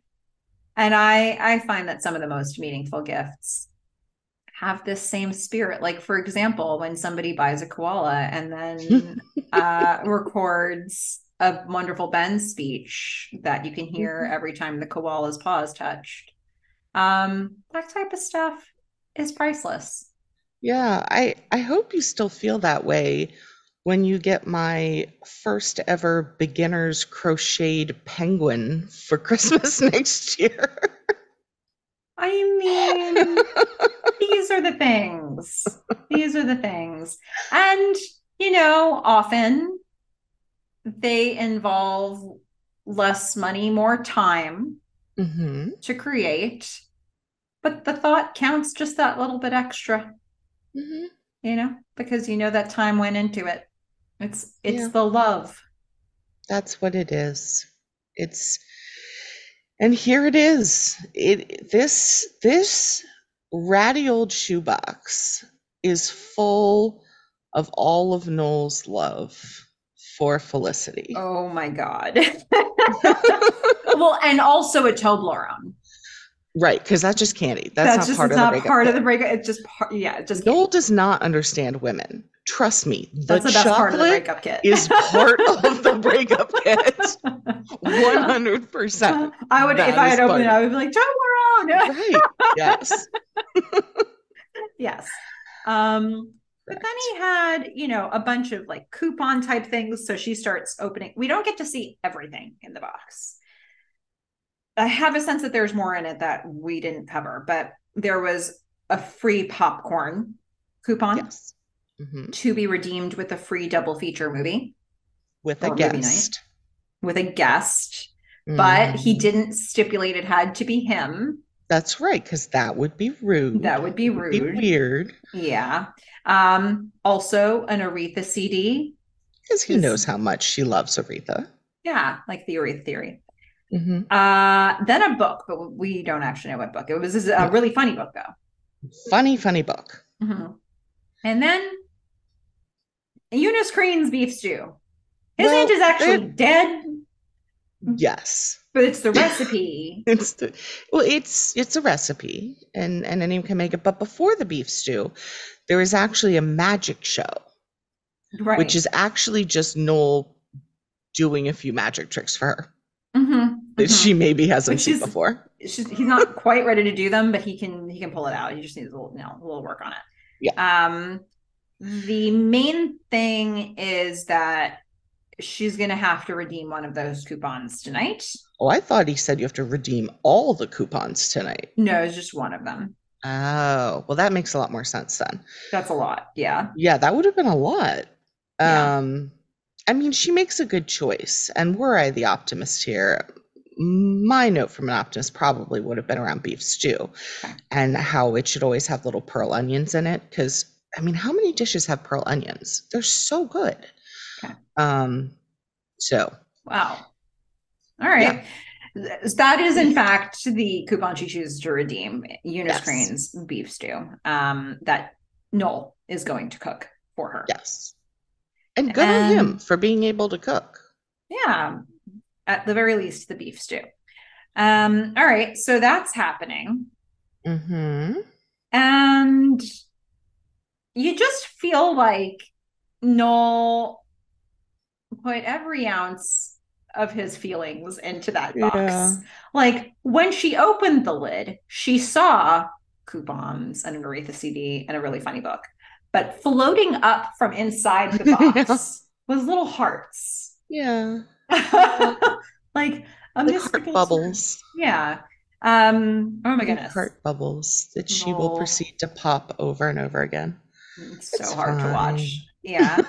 Um, well, we're going to go from that really touching, genuine moment to back to the Ben and Avery story, where I Yeah. wrote, hey, you know, Ben and Avery are sitting side by side on a pool chair, uh, just next to this gorgeous T shaped pool. And they're alone. It's just the two of them, and she is drinking some sort of hot beverage. Um, and I'm like, where are the other people at, Avery? Because at this point, I'm not Yeah. convinced she ever actually invited anyone else. okay. Okay. But uh, but okay, we're we'll see later. That's that's not a hundred percent uh fair to Avery. Yeah, there will be a party. It's a it's a daytime party. Um, Yeah. The next day. So they're having a poolside chat. Avery's telling a story. Uh, I didn't really sit and think about the ramifications of the story as we were we, as I was watching it. So let's talk about it. Avery is sharing that she had a frilly bikini when she was little that she felt really cool and pretty wearing.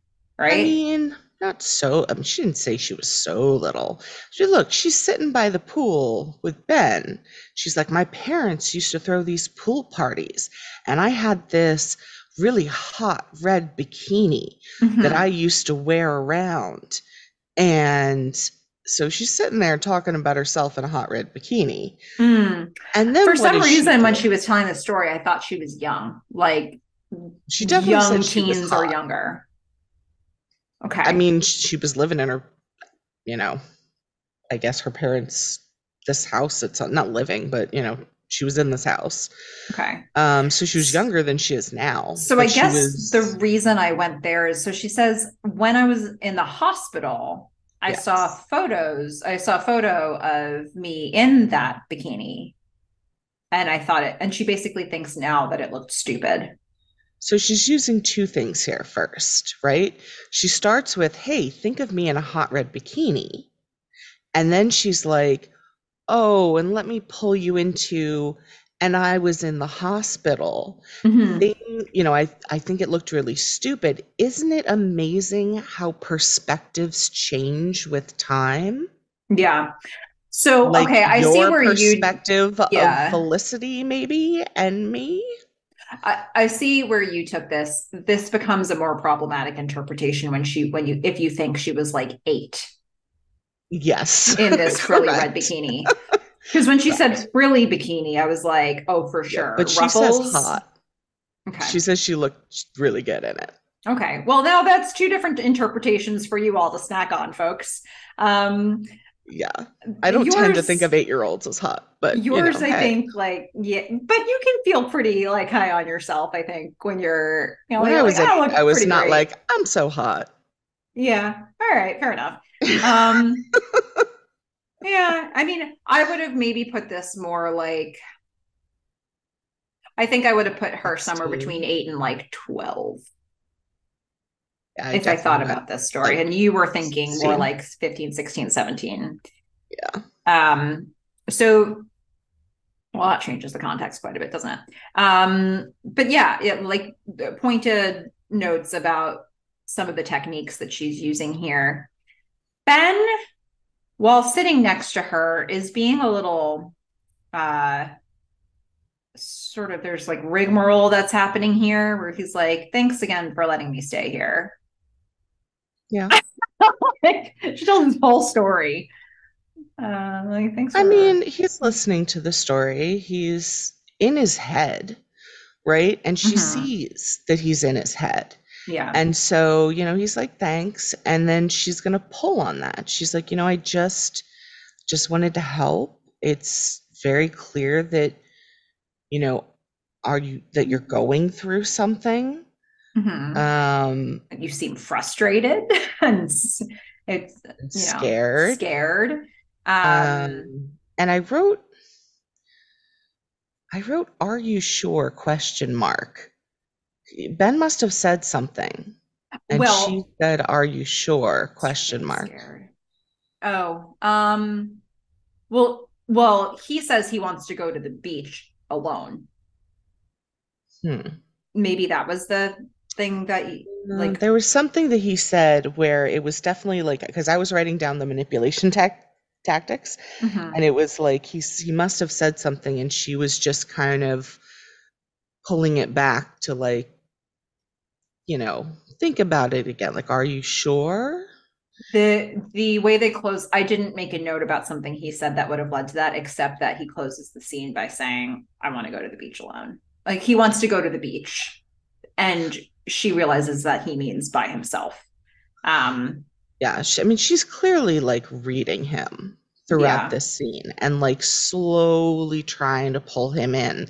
And here again, I mean, he's got the Felicity smiles again. Like he's talking to her, he's looking at her, he's acting shy, he's got the smiles that he like can't control, and he's saying thank you. Um, I think he feels really awkward here. I think he feels awkward, like the awkward he felt, mm, a slightly different version of the awkward he felt when Nicole was coming on to him so hard. Um, he in that situation too was also like, but I didn't but, see that. This was the uncontrollable smiles. This um, wasn't the like, oh, take a step back smiles. Yeah, you and I saw something very different from Ben in this episode and some of these scenes because for me, at this scene, he felt pretty disengaged from Avery to me. Um, and I didn't. She was trying know, really hard to engage He was him, trying really hard. But he was obviously not paying attention to the story about the bikini. He was like, got to say thanks to Avery now I want to go for a walk alone. Like I did not feel that at all. I felt like he was in his head and that was the only thing that was kind of distracting him but he was thinking about some of the things she was saying especially that you're going through something mm-hmm. you seem really frustrated and scared like to me it felt like that was kind of starting to pull him in and i underlined this thank you that he says to her because we're going to see it again in two scenes. Mm-hmm. Okay. Yeah, we'll have to look at that. Um, and I think they meant to draw this parallel because we see these these scenes back and forth. So just keep in the back of your mind that he just said thank you to Avery in okay. a certain way. Yeah. I think that the way you end up coming down on this episode will have a lot to do with how you read these particular scenes. Um, yes. Because I suspect that you and I are going to land in a different place with how we think about Ben coming from here. And I think I can I'm, almost guarantee it. and I think if you're looking at these scenes and thinking that he's like, like our interpretation of this scene is opposite.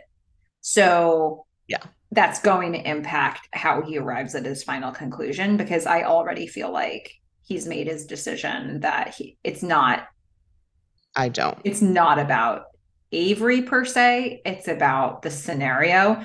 I find it interesting that she uses scared as I a word. I think it's absolutely. I, I think that's one of the most accurate things she says. Um, what are the moments you've seen with Ben where you think he's been actually scared? So I I do want to have this conversation, but I want to have it later? later when Ben and Felicity are talking. Okay. Okay. Yeah, I want to ask word. you some questions about uh, because I bring my own right my own experiences to this Mhm. and so I'm re- I'm in a certain way really in it with Ben right here Mhm. um because I've been through stuff like this and and you You've may been have too in his position. in similar Okay. positions and so i know how i reacted and so i wanted to like talk a bit later about like maybe some of like what you've been through what i've been through how we've reacted to that and so this idea of scared to me was incredibly accurate Okay. and her really seeing him and using it hmm Okay. And I think it's one of the things that it is one of the main reasons that he is still, I don't want to say even like interested, but almost kind of needs her in a way. hmm Um, But Okay. again, I, I will need more context on that. Okay. Well, let's uh let's first go to the seance.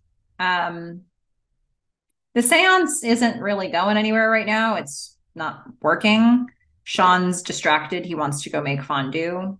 And he's playing with the sage, which Mhm. smells very sagey.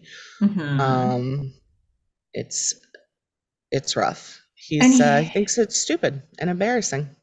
he you know, there's some things that they write for Sean. This Mhm. some of the stuff that they wrote for Sean in this episode felt like some of the language they used for him in the in the last episode. Um, just in terms of him, like there have been moments when we've gotten a highly sensitive Sean, Mhm. especially in his dealings with Ben. That is not the Sean we've gotten in this or the last episode. And I don't know. He's also this really rough around the edge, like bull in a china shop type of guy who will just go and say the thing. But I guess this doesn't totally, something doesn't resonate for me. And I don't know which one it is. Um, Well, he I feel like says, when we've seen the when we've seen the Sean with Ben who really gets it right, Mhm. I feel like it's often because he is just saying the thing in his head. It just he happens to be right at that moment.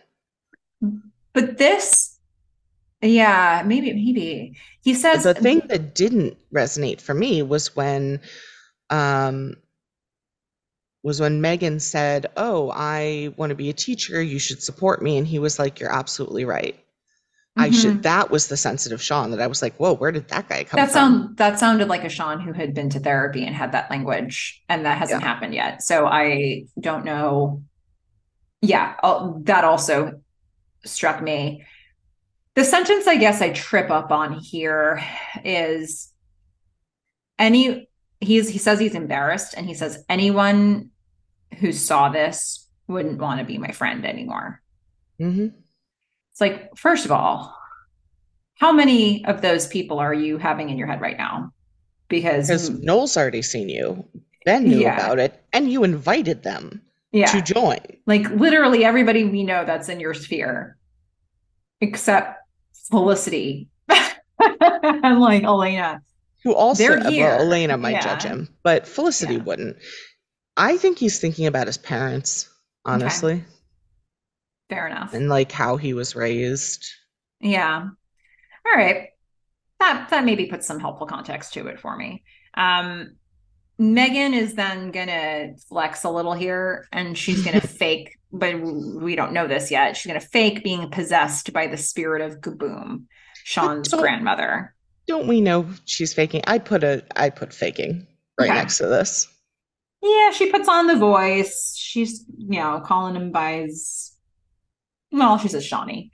Uh, not exactly a nickname, but she's she's saying to him that, you know, she left to be with his his grandfather and she's like, check the closet in her bedroom. She's got something for him. And then Meghan comes back. Yeah. Sean's a little teary-eyed. Yeah, yeah, maybe something happened here. Mhm. Um, maybe. so we're gonna head back to the apartment, the ladies' apartment, or something Can I also just um I just want to highlight that we just talked about that entire scene which involved Molly and dialogue from her and we just ignored it. yeah, I don't I don't I don't actually want to talk about it. I just want to highlight that she's That- that useless. is- exactly. Yeah, I mean, she's basically just like reassuring Sean at every point, like, no, it's like this is how it's fine, it's fine. yeah, useless. Um, thanks, Molly.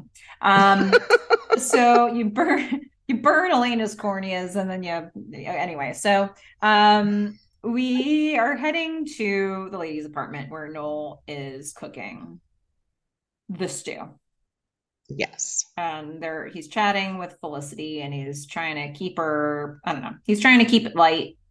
He's You're telling talking about family. yeah, he's talking about the things that the late Aunt Eunice was famous for. One of Mhm. which was the stew. Yes. One of which was holding her breath for almost four minutes. Yep. And one of which was writing very effective cursive with her feet. Not true. Two two truths and a lie. To We found possibly, possibly two lies and a truth. right. Yeah, I think it's possibly two lies and a truth in this situation. But you know, Felicity is enjoying it. Um She is. she's gonna thank Noel for what he's doing and She is. She's going to say thank you. yeah, he's Very going all out here. similar to what Ben said, almost word for word. No, wait, word for word. Thank you. Yeah. Exactly what Ben said to Avery up above. And I think in my notes, it's up above in my notes. Um, I just think they're trying to draw these comparisons Between between the two scenes Yeah. between Avery and Noel, between Felicity and Avery, between like, you know, where Ben is. I think, you know, they're constantly trying to get us to look at these these people and compare them. And you know, based on the feedback that we read earlier from all, you know, every everybody weighing in on the various situations we're looking at, I mean, I think there's a real polarizing view of whether you know, we had some who were referring to this as like really sweet from Noel and like he's really doing something for Felicity. And we had one person go as far as to say like weaseling his way in, um, which is a really specific, you know, like connotation there. So I think um your mileage may vary Yeah. on like I mean, here at this point, you know, I'm I'm coming down on the he's being supportive and sweet. Like he's making stew, he's not making a move on her. You know, he's he's got he's putting eight onions, eight in the stew. Dude does not think anything is going to happen after eight onion stew. I don't know, right? I mean, I guess I, guess it's impossible on a rewatch to watch this without knowing that he is by the end of this going to try to profess his love for Felicity but be interrupted, right? So Correct. you on a So first at watch that point, like on a first watch, it's like this is sweet, but then on a second At watch, it's point, like I'm coming down on sweet. yeah. Um, and then if you if this is a rewatch, it's like this is all moving towards the this is maybe this is my opportunity to tell her how I feel.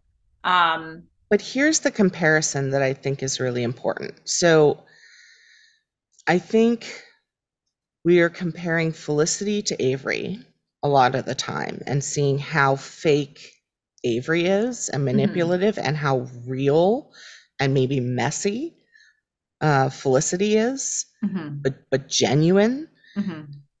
And I feel like the same thing is happening with Noel, just comparing the the scenes that we're going through. It's like Noel's trying to be sweet. Noel is also a super awkward guy, and he does not get his timing down ever. Right? I mean, we remember the baby incident, not the Ruby and baby incident, but the I'm going to talk like Tracy Mhm. Mhm. incident. Like he he's not a smooth guy. And Yeah. as he goes along, he gets like sweatier and sweatier and like I don't see him as Avery. I don't I can only compare him to like her. And what is she doing? She's doing like all of these really calculated manipulative things and he's cooking 8 onion beef stew. Yeah. I think, you know, I, I think And I'll probably say about more about this. Eunice. Yeah. I think I'll probably say more about this when we get to the actual like trying to profess his love for her moment. Um That is so maybe fair. I'll hold some of my thoughts for that. But yeah, I mean, I I definitely see your your point that they're trying to draw some parallels here. Um, but that it's not a perfect one to one mapping. Yeah. Um well, we're gonna go to Sean. It's a briefly, we're gonna go to Sean getting on the phone, excitingly asking his dad to check the closet it's a voicemail. So he's leaving a voicemail to his parents, like, "Go check the closet, something amazing happened. Um, so he talks to he, Meghan sees that this is happening. She's like, Whoa, hold on. Um, I made that up. Yep. That whole thing, I made that up because you were being Because you were being a dick. Yeah. He's like, That's so cruel. How could you do something like that? Um, but this voicemail has already been left. So that's in the can. That has happened. And now, Back to We- Felicity and Noel. yeah, we're just a little bit further into this process. Noel is still cooking. And here's where Noel becomes slightly more Avery-esque, I think. Um, you know, Felicity Yeah. saying, oh, you know, I blew it. And Noel's like, but you can't cling on to him. She's like, yeah, but I didn't, I didn't fight for our relationship. And told him to go. He's like, What can you do? Really? Yeah, you can't go out there, you know? Mhm. Uh, and she's like, I'll figure it out. Like, I have to go there. You know, I'll I'll get the address from a friend of Avery's. She, he's just like, can't you call him? At one point, she's like, But I didn't tell him I love him and I, that I want to work through this. And I was like, I'm sure he knows you care. Yeah. you know, it's just so transparent when you watch him. Felicity is not clocking No. any of this. Mm-mm. But every time, like Noel is doing his level best to minimize, you know, it's probably not as bad as it's fine. like, don't just it's it's all with the subtext of stay here to eat this stew. Well, yes and no. Because here here's where I see the difference, right? He is definitely trying to get her not to go out there. But whereas I again think the soulless Avery has no uh, redeeming quality for why she has been out there. Um Noel looks at her and says, Are you really prepared if things don't go well? I think, in addition to him loving her and wanting her and needing her or he will die, he really does care and love her and wants the best for her and doesn't want her to get hurt. And so Yes, when she says, I'm going, he's just like, or he says, but you're going anyway. Mhm. And then he just says, good luck.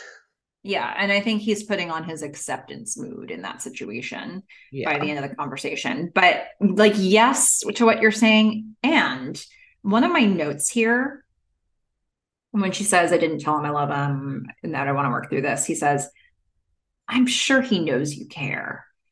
And my comment in my notes was Noel losing energy as Felicity gains energy. Oh yeah, I I wrote down zombie walking by the end. Yeah, like he's he's weirdly like it's like it's like he's a balloon and somebody pricked it and he's slowly deflating. Kind of like when Ben dances on people. Exactly. I okay, yeah. So I guess I like this metaphor. Okay. Um but it's like one tiny little prick and the air is just very slowly coming out of the balloon. And so he's not entirely deflated, but he, you can watch him as she starts to like, I'll do this, I'll do this, I can take this action and this action and this action, and I can call Sean's to get the car from his cousin. And like, she starts to noticeably like reinvigorate and he sees it and he's exactly matching that in his like i don't know i'm going to say de-invigoration um whatever the word would be like he's losing life uh as he sees her gaining it and I, I think sometimes about you saying that he he often smiles when she's sad um Mhm. and that felt a little bit like the opposite of you know like the reverse of Mhm. that um so Yeah. I mean, so when I look at this scene, I've got, you know, he's there, he's trying to help her, he's cooking dinner, and yeah, I mean, he cares about her. It's messy, mhm. you know? Um, and so as she is like, I have to go out there, I love him, da da da da da, of course he's like losing hope, Mhm. right? yeah That like this was his moment. yeah She was finally like, because she said they were broken up. yeah And, but on the other side, I have to look at it. I, I mean, I have to kind of look at Felicity and, and I think you noticed it as well that she is not noticing anything about Noel. like you can't even here. say she's leading him on because she really doesn't get this this level of what's happening in this dynamic. It feels like. I, I mean I, I just i sometimes ask myself does she? And it feels like she doesn't.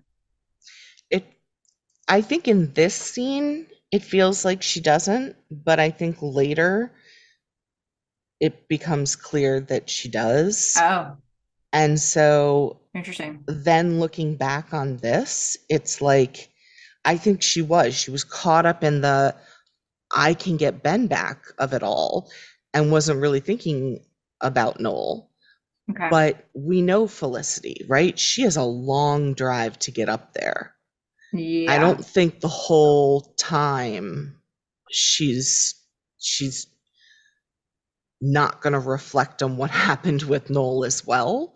Hmm. So I think like, for me, it's way more ambiguous.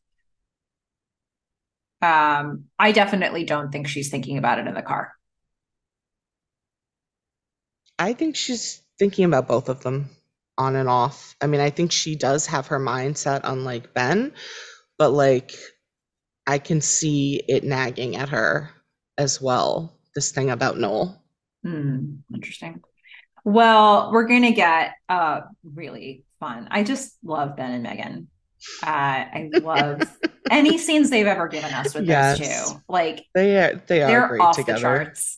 The everything from more paint to sniff to like I, I don't know. The, I just the uh should do you want to come inside shock? No, I'm agreeing. I'm like shut the door. Like I I just love these moments they get where they're so very on the same page, and in this moment they are really not, and it's so fun. Um, Well, I think Meghan knows exactly what she's doing. yeah. And Ben kind of knows what she's Yeah. doing. Ben calls the ladies' apartment because he wants to talk to Felicity. Meghan's going to answer. And Ben's point is can you put Felicity on the phone? Yes. And Meghan's going to give a speech. Um, I didn't write down the whole speech, but my, I think what we're getting from Meghan is a long winded, like, we weren't friends initially, and I don't know how we got there, but we're friends now, and I love her. And if you hurt her, I'll kill you. And she says it in a lot more words than that. She does. And she starts with a lot of insults mm-hmm. about Felicity. And she's like, but I was only partly right.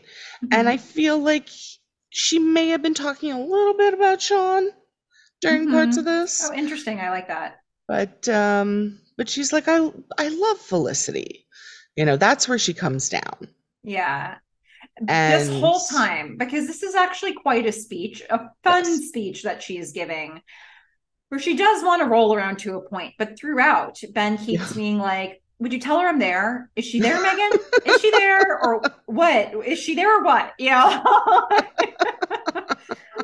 and when she gets to the end where she's like, I love Felicity. I love her. And if you hurt her, I'll kill you. And then once again says, Meghan, is she there? And Meghan says, no, and hangs her. And then rubs his head Yes. so vigorously in the Ben way we all know and love. Yeah. It's like he's he is so frustrated at Yes. this moment. Yes. And that's exactly what Meghan wanted to happen. It is frustrated Ben rubbing his head because Meghan made him that way. I just, it's so wholesome. It's real. It's good, clean fun. Real. Great acting moment from Ben. Both of them. Great writing. Amazing delivery from Meghan. I mean, Give me more.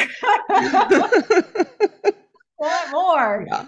we, Um, we would like a spinoff now ah, of just the two of them. great. Maybe for some reason being under house arrest together. Mhm. I feel like that would be so amazing. Oh man. Okay, so we're going to go to Avery's house. There is, in fact, a party happening outside. It's daytime. But where's Ben? Ben's inside. Alone. Ben is alone. And, well, he was alone, but at least here there are people. So I was like, okay, Avery wasn't completely lying. Yeah, at least the There are party wasn't a actually people at Yeah. the pool party. But we get a we get the the point that Ben has been inside for a while while this party has been happening because Avery comes in. He's in, they're in the kitchen. They're in the kitchen. Um, Avery says, "So you could come outside with the people, or you could stay in here." It's very like, uh, man. Yeah, she's like, I can introduce you Mhm. around, or you could stay here. Like, do whatever you want. Again, hands off, right? She's Mhm. she's pulling him in, right? yeah. Ben says, you know, he'll he'll come out, and um, he hasn't Yeah. moved to actually do that yet, but that he will do it eventually. Mhm. Um, and then one of them goes to open a beer. Um, Ben. okay, Ben goes to open a beer. Avery's sort of angling in, puts herself in front of Ben, and she leans in to kiss him, and she she does kiss him. Not not. uh, So she she comes close to him, Mhm. and she does the thing, right? Where you lean in close to something. Remember when Felicity and Ben were, I think it was in the loft or something. They were in a room together, and Felicity was uh, at. She was leaving, and she was at the door, Mhm. and she was facing Ben, and Ben leans in like he's gonna kiss her, but he opens the door. Mhm. And I said, he knows exactly what he's doing to her right there. Avery pulls the same thing. She does the close lean in and then she opens the refrigerator door Mhm. behind him. And then she just continues to stand close to him and closer and like doesn't he doesn't pull away. He doesn't Mhm. walk away. She gives him every opportunity Mhm. to shut her down and continue to let her slow play this Mhm. and he doesn't. Yeah. And so she leans in for the kiss, but he kisses her back. Yeah, he doesn't pull away right away. Um, and then, and then, but see, then I feel like awkward Ben returns. Well- And she goes into her whole song and dance of, I've She wanted to kiss you like- for a while, even at the party before James came in. I was She noticing you. It was before James, which I'm just like, another point for psychopath. Like, which is like I feel like she just met them all that night. So that would have I mean, he just got there himself. Yeah, That can't be. It can't be because I I, I don't know. I think they're saying that, but the timeline, he came in late because of the trees. yeah, but I mean, clearly they were near each other because when the shot goes off, he's able to put his hand on her. Yeah. So she was like, you know, I saw you there, and you know, it was even before James got to the party. I mean, it, just seeing It would have been just like a moment. She must have just seen him. They might have had a quick interaction, but they weren't th- this wasn't like they were having a long chat before James came in. I think that no, this- but I don't think it takes Avery long to want to No. kiss somebody. yeah. But for me, what I really, you know, once they've kissed, they give you this shot of Avery smiling that I'm Mhm. just like, oh, she's evil. She's so evil. Like she got what she wanted. yeah. And she's just got this really like satisfied smile. It's not even like a caring smile, hmm you know? It's just like, I got what I want. Yeah. Oh man. And Ben post kiss is like his head's down. He's looking. I I wrote awkward. I didn't I didn't feel it was awkward. I felt like he kind of, you know, sort of pulls back. He doesn't like leave or anything. He listens to the whole story about how much she wanted him. And then she's the one who says sorry and leaves. hmm I feel like he was handling the situation the same as what I feel like what we're seeing here is where the, the thing with remember when Nicole brought the bag of dead rabbit that was masquerading as a do bag of hot remember that. I mean, surprisingly, I do Um, remember that. Yes. Yeah, because I'm never gonna let scene. anybody remember that scene with the right thing in the bag ever again. Um, I feel like you know, I feel like when we were talking about that scene, it it was like Nicole is coming on so strong, and he's being awkward and he's being uncomfortable. But how far is he gonna let her take this? Like, Well, he's gonna was let her take all her clothes off. he let her take all of her clothes off. But then what if she had tried to kiss him? What if like Well, we we we, had that conversation when it was like, how far would he actually have let her go?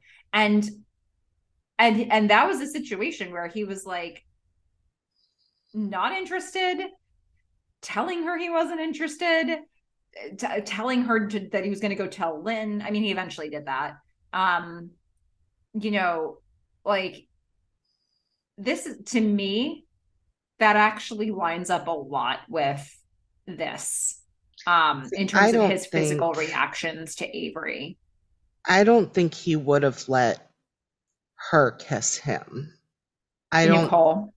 Yeah, because first of all, she was already naked. Um, Well, and notice the difference in didn't she kiss him? when she was naked. No, um before that. I I feel like I heard N- Nicole say I've been wanting to do that for a while. Uh maybe they were where they were standing in a hallway. Yeah, like next to a vending machine. But that like sounds right. Yeah. in particular with that scene where she comes in with the dead rabbits, notice how much distance Ben puts between them. Yeah. as compared to this, where he does not put distance between them. on the other hand, like if given enough time in the same space as Nicole, you know, like because Ben has put a lot of distance between him and Avery in a variety of like in in a number of scenes, right? He's been going for walks by himself. He's in a different bedroom. He, you know, he breaks up a conversation at the pool by going for another walk. Like he's been doing that. And he's well, been out, he's been inside the whole time this party was going on, where she had to come find him inside to invite him to go out.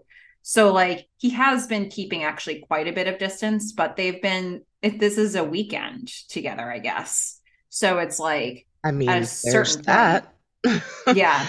But also, let's put a pin in this and see how he reacts after the kiss. After the kiss he just had with Avery? Yeah. I think he's awkward. No, no. I mean, let's see what happens in the next few scenes, whether he puts distance between them or not. I think he's awkward in those scenes. Like you and I definitely had different reactions to what we were seeing because uh when we see them him next, he's a well, let's get there. Yeah. Um so okay, first well, that's what we want to talk about. But first we're going to talk about the apartment. Uh Elena is going to receive flowers from DeForrest. Mm-hmm she still hasn't seen DeForrest yet. Um, she's she's thinking how sweet DeForrest is. Molly is feeling a little antsy, and she's like, "I need to tell you something, Elena." But then Elena goes off on this whole speech about oh, it's just so nice to go out with somebody who doesn't care about looks.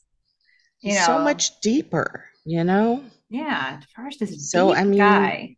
can Molly really at that point say to Elena, yeah, people who don't care about looks are super deep, but you're shallow and you should know he's overweight.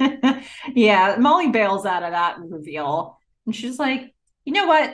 Um, I will help you go to the doctor to get your patches removed. That's what I'm going to do. That's what I wanted to say this whole time. Yeah. Um, it's awkward. Um, so now we are back to the party. The thing we wanted yes, to talk about. That's what we wanted to talk about. Um, so, what is there's happening a really here? fun song playing, by the way. Uh, It's it's from the Getaway People. It's called Six Packs.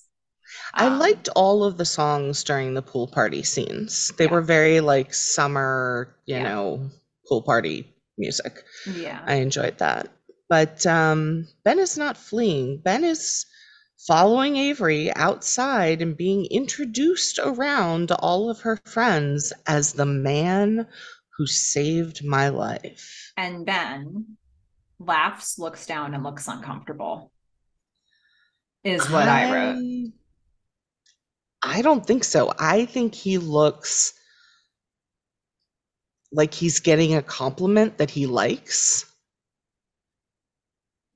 yeah, this not, is not quite sure what to do with it. This party is going to be a real Rorschach test for us because yeah. we saw the same things and interpreted them very differently. Very I differently. see Ben uh, after basically being who's that guy who's still in your house and not at this party? I see him finally coming out to connect with people, but be not connected with them. Like and any I of them, see... including Avery and I see a guy who has just kissed a girl who is not his girlfriend and who is then following her outside to meet all of her friends and being lavished with exactly the type of praise that he has been craving around the hero complex. Mm-hmm. Yeah. And I don't know. You know, not not enjoying it.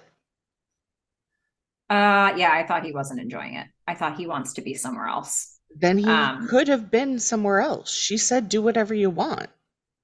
He's not doing, he's not somewhere else. He's doing what he wants. He's out there meeting her friends, saying hi, having a beer, hanging out, the cool pool party. He's sitting down with all of her friends, hanging out, talking up to them. Like, yeah, but those conversations, he is physically, so there's Avery, somebody else, and him at a table. He looks further away from the table than them. Avery has to keep reaching over to him, but he's not engaging in the conversation. Like, I look at the difference between how Ben is not interacting with the people at that table at the party versus when we see the montage at the end with him Mhm. and Felicity at Epstein Bar and he's laughing with her and he's giving her a lot of eye contact and he's really like listening and participating in that conversation. Those are two different Bens to me. But I also see Avery reaching out and touching his hand and his arm and saying he was my lifeline. And in that montage at the end,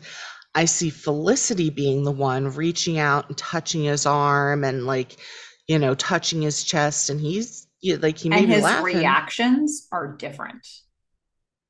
Like but it's a different with- situation. Yeah, exactly. Like with Felicity, he's when she reaches out, he's laughing, he's talking with her. It's he's just the looking at two of them, and they have they were dating for like years. Yeah. That doesn't necessarily mean that he isn't. One, I think he is attracted to Avery, just on a purely physical level. He's attracted to her. I think he's flattered by her. I think he like really likes the type of attention that she is giving him, maybe perhaps in a similar way that Felicity likes what Noel is doing for her.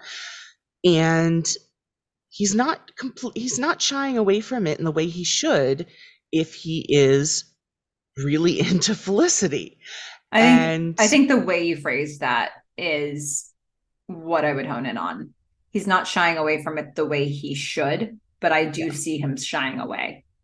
Like he should be saying, I'm gonna take a cab back to yeah, uh to back to New York or where Yeah. wherever. Um I'm in I'm gonna take a cab back to the city. Or I'm gonna take the Long Island Railroad back to the city. That's what we want him to do.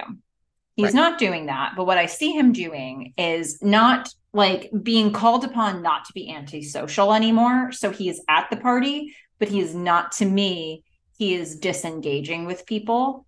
Um, like he's there, but he's just like a seat filler. And Avery is trying to draw him in, and Avery's introducing him, and Avery's leaning over to him, but he is physically looking down, not talking to people, and being very like internal. So I I just it's hard for me to see that as any sort of sign that he's into her or that he's even into the setting. Um Well, I definitely think he's attracted to her. As I said, I think he likes what she's doing, but I'm not gonna. I mean, they've known each other how long now? A couple Mhm. of weeks. yeah. Like, it's not gonna be the same as Felicity, which is why Avery's gonna end up screwing up in the end. But I Mhm. have, you know, I have some questions about all of this. Um, Felicity he doesn't he doesn't leave he does follow her out there he does sit down with her friends he does hear all these wonderful things he does let her touch him Mhm. like for a couple of weeks compared to the year or so i don't know how long he and felicity have been dating now but it's been a while Mhm. like this is a couple weeks into him knowing her like that's i mean you're not going to see the type of relationship he has with felicity like right now with avery yeah, I definitely don't. but you're seeing i think i'm certainly seeing something yeah. I, I can't say there's nothing there on his side yeah, I think this says is the there's not nothing Rorschach there test of it all. I think that um we just see two really different things in this episode. So, but I think that's matched in how many different things all the feedback we got was reflecting on also. Yeah. Um and, and and and like this this is us nitpicking on this part of the episode where there are other people who provided feedback earlier that uh focused on totally different areas of the episode. So it's just interesting, like what really catches your eye. Um, we are Yeah. going to see Felicity is going to pull up in the car. hmm And right in front of her is a gorgeous Porsche. I mean, that Mm. her introduction to this. And then she walks up to the front door and she and when she's in the car, for me, Mhm. she looks like a deer in headlights. Oh, okay. Yeah. And then she's going to walk up to the front door. She's going to knock. She's not going to get an answer. She's like, all right, I'll walk around the back. Go around the side. But I got to say, that fountain they have, I mean, mm-hmm. as she's walking up to the front door, I mean, the whole, the whole, uh, Felicity coming there, right, mm-hmm. is already hard. Yeah. She pulls up and sees a Porsche. Mm-hmm.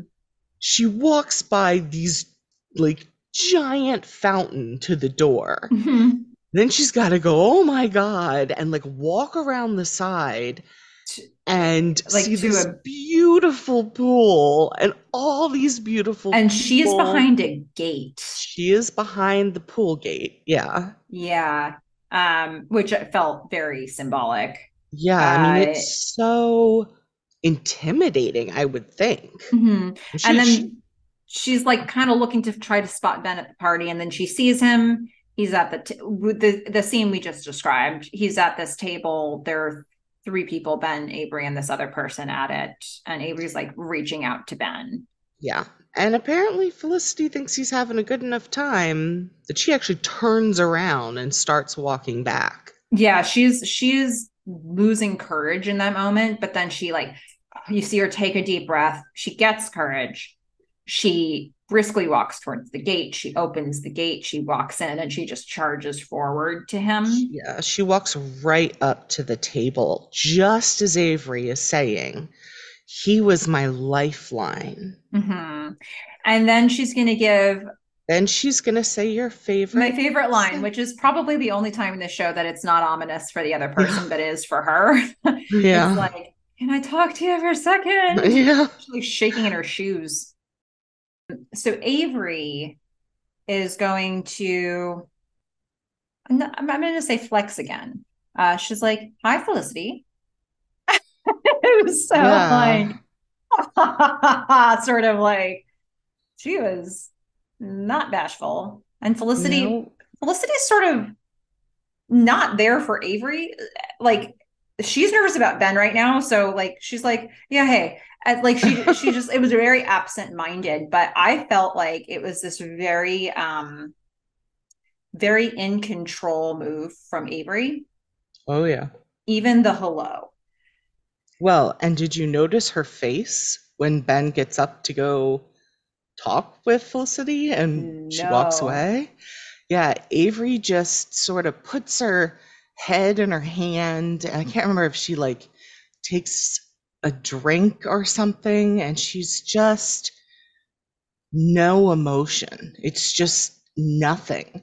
Mm-hmm. And I'm like, you are so a psychopath.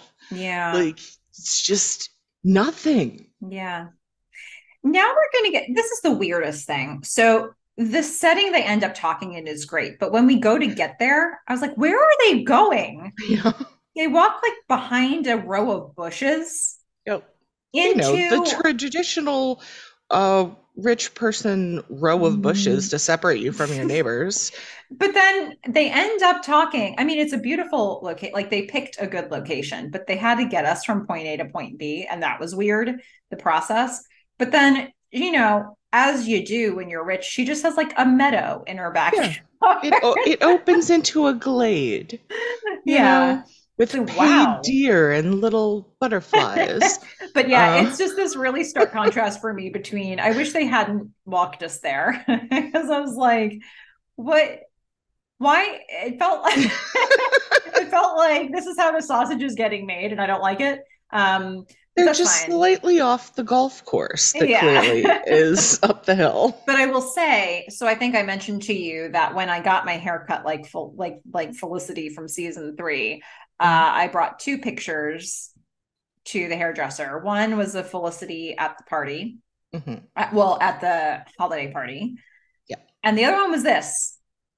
She had really nice hair in this. It would, I mean, it was accented, I think, because of her purposeful walking a number of times, but had this really nice bounce to it. And there was a nice color palette behind her as well, which I think helped. When I actually looked at that, I was like, wow, I can't believe I picked two pictures that were that many episodes apart.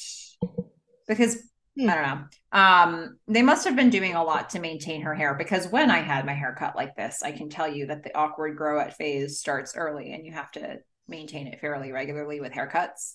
Um, if you want it to stay, there's a weird, weird zone you get into once you hit a certain point where it's like layered but not good layers.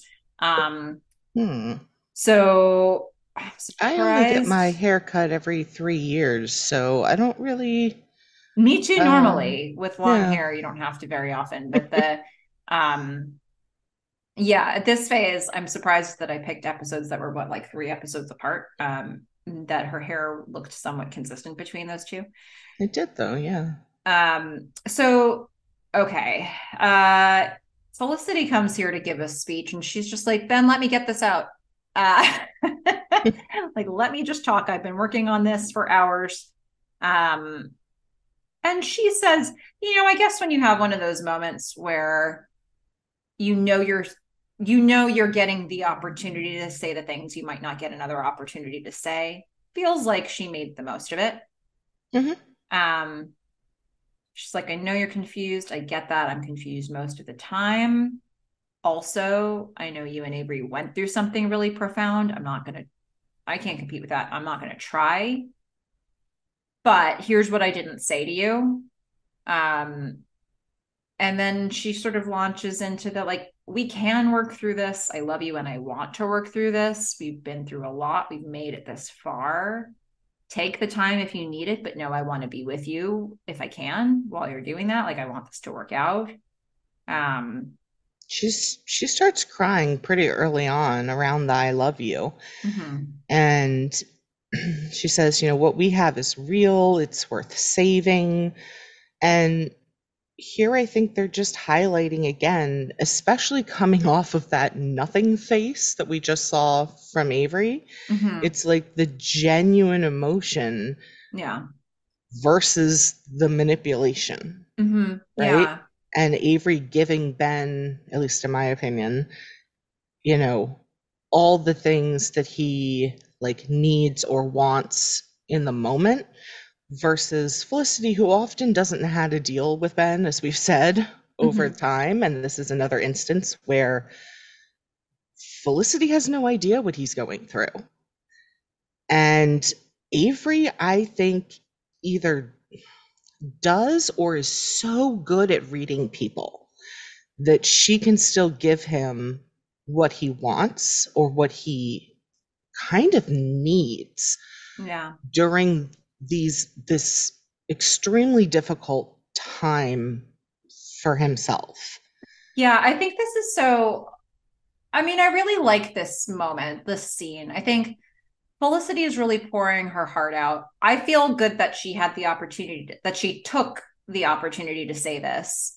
Um, because regardless of how this goes for her, you kind of want to know that you said this stuff. Yeah. Um, especially the the her that's been lying in bed in a fetal position because she knows she didn't say this stuff, obviously wants to know that she did. So like she she'll never in the future be able to say I didn't try. Um, regardless of how this ends for her. So I think that's good. I think it's also important for her to acknowledge like you actually did go through a pretty significant experience here and I don't I know I don't have that to share with you and that that's a big deal and I think that's important that she's acknowledging that. I think it's important that she's acknowledging that the only time she really mentions Avery in this context is like I get that you and Avery went through something profound I like I think the focus there is on the profound thing. Um, and she's not lingering on like you must love her like the, she's not putting that onto this. It's just like there was this thing that happened and like it was a big deal. Um so i like that she is saying things like that. Um ben and avery you know I think that Avery and Ben did indeed go through something profound. And I think that they went through a different profound thing, each of them together. You know, like, I think, you know, in your take that Avery is a psychopath, it feels like she's coming off kind of undaunted from this stuff, but that she understands what Ben's seeing in the situation and is latching onto that. Mm-hmm. Um, I mean, she did have like the most traumatic possible thing that could happen to her happen. She died. she came back to life. You know, like that's a lot. And uh, it should be registering for her in the similar way to what it is with Ben. I just think that she's too like brick wall to process things in that way. Um, but she knows that Ben is processing it in that way. So in a way, Ben is actually alone in his processing of this situation. He thinks Avery's Avery's talking the talk. Mm-hmm. Um, because she's trying to to get through to him. But actually Ben's alone in this situation. He is the only person who is really feeling about the situation that happened the way that he is. Yeah. Um but Felicity also doesn't understand what he's going through. Yeah. Although he, I think, does believe that Avery uh, is going through something similar, or at least the way she's talking to him understands what he needs. So while he does hug Felicity, he also can't do anything about it at that point. He, I mean, he just says to her, you know, I wish I could say something to make it better, but I'm still confused, i.e., I'm staying and you're leaving. Mm-hmm. Mm-hmm. Yeah. Um, he thanks her for driving out. Well, he can't believe that she drove out to see him.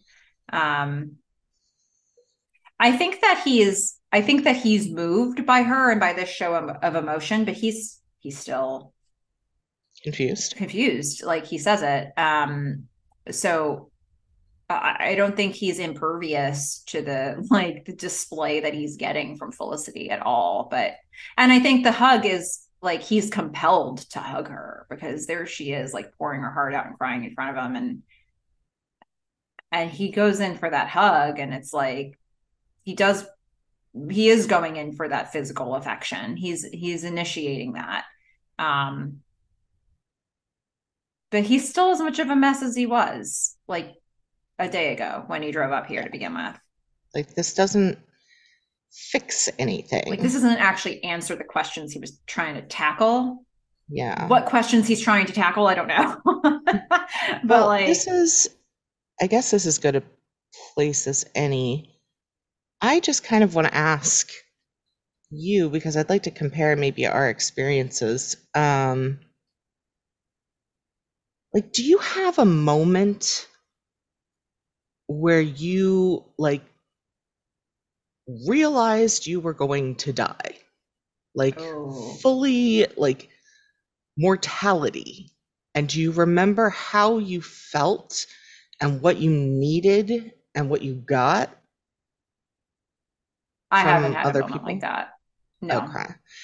So I had a number of a number of moments like that. I guess when I was a little, like very much, very little. Um, I can't say this correctly. I was about Ben's age, right? I was a little younger, mm-hmm. and you know, I went through these series of traumatic events. I was living in Africa for the first time you know, I'd never seen any of the stuff before, and I saw quite a few people like killed right in front of me. And I was around a number of people who died, mm-hmm. and mm-hmm. I got it. I was like, I'm going to die. And I just remember um, curling up and crying and saying, I don't want to die with like I was really scared. Like I was mm-hmm. really I was scared to go to bed at night because I thought when I that I wasn't going to wake up in the morning. I was just going to be dead. And the I think it just freaked the people who were around me out and they didn't know how to they didn't know how to deal with it. They didn't know what to say. They really didn't say anything. There mm-hmm. was like no comfort there. There it was just kind of like it, like I was completely alone. Mm-hmm. And I was terrified. and there was nothing that other people could do or say. And the things that Avery is doing are what you would need, right? She's being accommodating in every kind of way. She's like, you need to get out of here. Let's get out of here. You need to be alone. Be alone. Like she's reaffirming everything that he says. She's um she's putting him in this place that is giving him power, saying, "Oh, you saved my life. Like he was my lifeline." At a point when he couldn't do anything. Mhm. He, he actually wasn't able to do anything. Yeah. And I mean, I actually had people say, like, judge me to, you know, come out and say things like, well, why didn't you do anything? Mhm. It's what what was I supposed to do? Right? So Mhm. it's like I am in this with Ben. I get that he's confused. I get how attractive Avery is and how comforting and how necessary she she is in this moment because you know Felicity doesn't get it. She doesn't know what to say. She is coming from a place of real emotion and but but messy isn't what you need at that moment. You need And she she knows that she she she knows what she doesn't know. she knows how that there's something that? she doesn't know. Yeah. But I don't I she doesn't know what to do for him. Yeah. And there are things you can do for him and Avery is doing them. Yeah. And I so wonder. I why I wish we would it. get more. I wish we would be able to get more of Ben's thoughts on that piece of it. I We think it- only got a little bit of them, right? Because the when we got them, it was the documentary right after the party, after the holiday party. Yeah, after after the aftermath. yeah. Um, we get the interviews with everybody. We open with Ben, who says Avery died. And you think that you're heading in the direction of Avery actually died. But then they come back to him later and he's like, and then they they shocked her heart and they brought her back. Or he I think there was one EMT that we saw.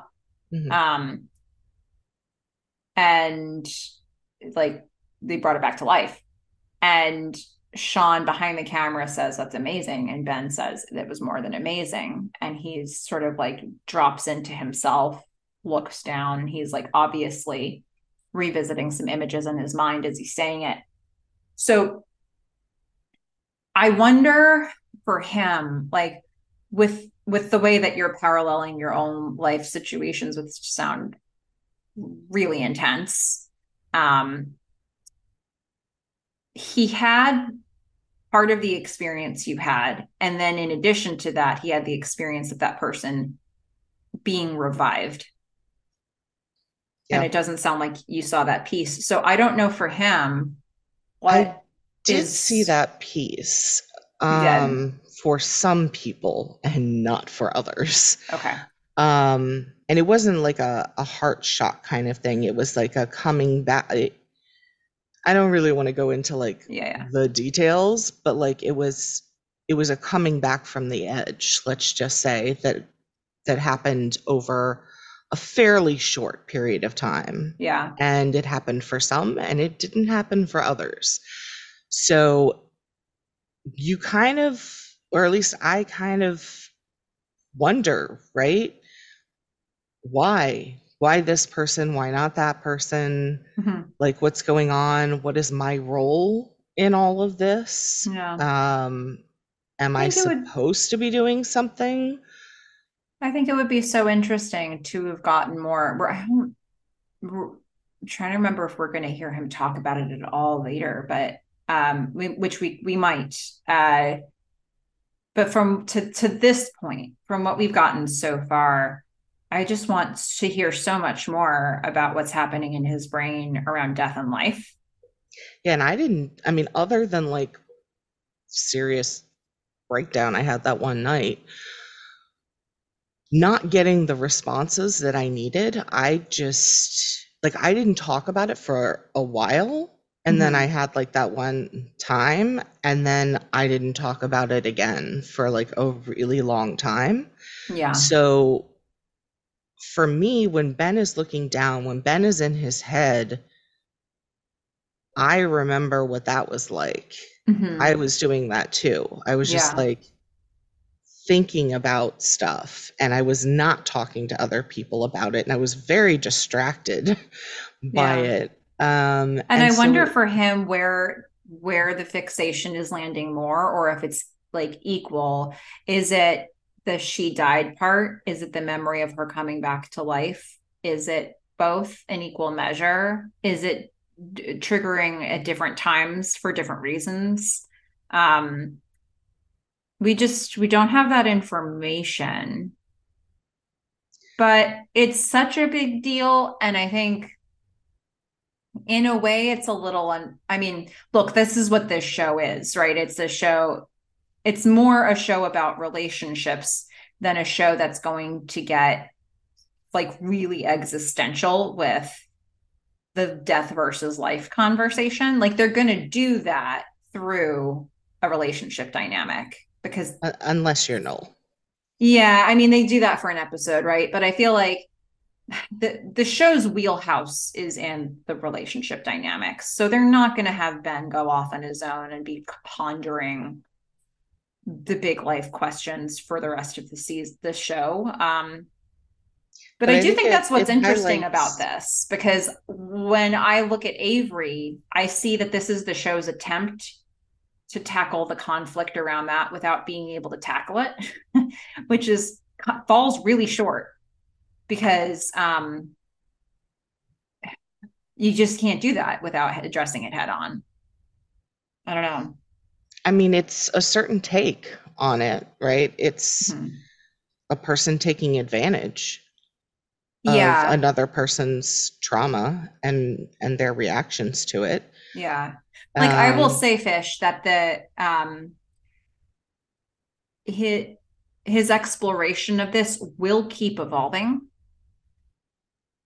but I don't know to the extent of him giving like a dissertation on death versus life. You know, um, no, I we can't imagine anyone would want to do. I mean, there, I'm sure there's a few people that do, um, but it's generally if it's something that's terrifying, um, you don't really want to talk about it because it's uh, it brings it back. Yeah, So I think that's what's yeah, that's what's hard for me about hearing people who are fans of the show. And we've definitely gotten feedback like this. We get a lot of feedback like this because people hate Avery. Um, and Avery brings up these really strong feelings from people. And I think a lot of times people will be like, you know, Avery, hate Avery, hate those episodes, hate this. Like, you, you're like, she wasn't, we didn't need this. I actually think we do. Um, because she is the only manifestation we're getting in this moment of a really serious thing that happened. yeah. I one, I like the actress. I think she's really good. Two, I like analyzing how she just manipulates people, I mean, and is a real pro at it. Yeah. But also, in the way that you've been talking about her, I almost feel like sort of like imagine Ben's like a burn victim, Mm. and you know, they put that fake skin on top. Mhm. I feel like Avery's the fake skin. Oh, It's interesting. like she's fake. She's not real, but she's doing all the things that you need. And in that moment, when you have a third degree burn, Mhm. you need something. And so she does serve this purpose for Ben where he didn't have anyone else to do this for him. So his options were regrow the skin on your own, which is incredibly painful, or use the fake skin. And Mhm. I think he chose use the fake skin as I think most of us would. So I don't really blame him for that. Yeah. Um but that's, I think that's a good kind of how I see her. I think that's a really good metaphor, not one I would have thought of, but I like the I like the idea of that and I think that resonates for me. And it's part of the reason why people when people like sort of boil this down to cheating versus not, I'm like, I just don't know that this is that simple. It's not coming from the same place as that. I, I think I think there's a more complicated like survival element to it. Um yeah, I mean, I will say they kissed. Yeah, I mean, you can not like his behavior, but also recognize that there's a lot more complexity to this than um yeah. I, in a perfect world.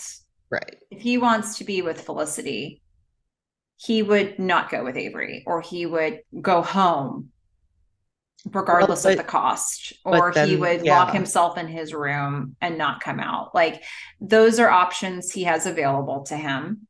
And you also kind of have to be like superhuman to do that.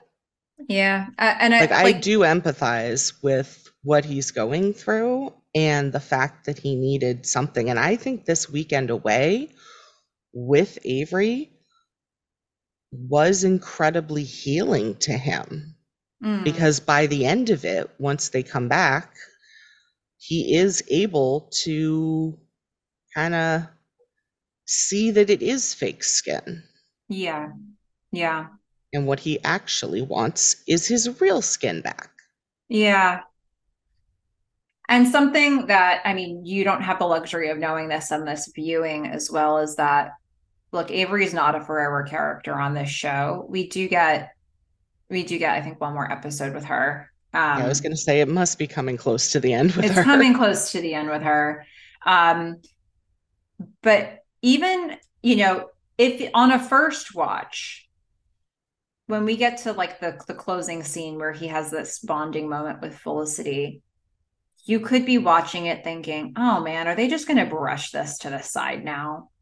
And that would make me nervous on a first watch that like some other like some other plot lines we've seen they might just say okay that story's wrapped up. Done with that now. And it might end up feeling like they can't do that with this. Um, they won't exactly. It'll morph a little. Like, just because at the end of this episode, Ben and Felicity have reconnected doesn't mean that he's not still thinking about what just happened in his life um and is going to keep trying to find those answers so like I feel better about that knowing what I know watching this because otherwise I'd be really nervous given some of the stuff this show has shown us before that they were going to just I'm disregard it all. Yeah, because if it just like, yeah, I don't think that's a realization that ever goes away once you have it. I think yeah. it's a bit. I mean, I think I think it's the end of childhood. I mean, I'm sorry, that's mm. depressing, but like once you realize you're gonna die, guess what? You're not a kid anymore. Yeah. And you never get that like we're invincible feeling back again. And I just, you know, I've noticed myself getting a lot more cautious or like needing to have a real reason if I'm gonna put my life on the line.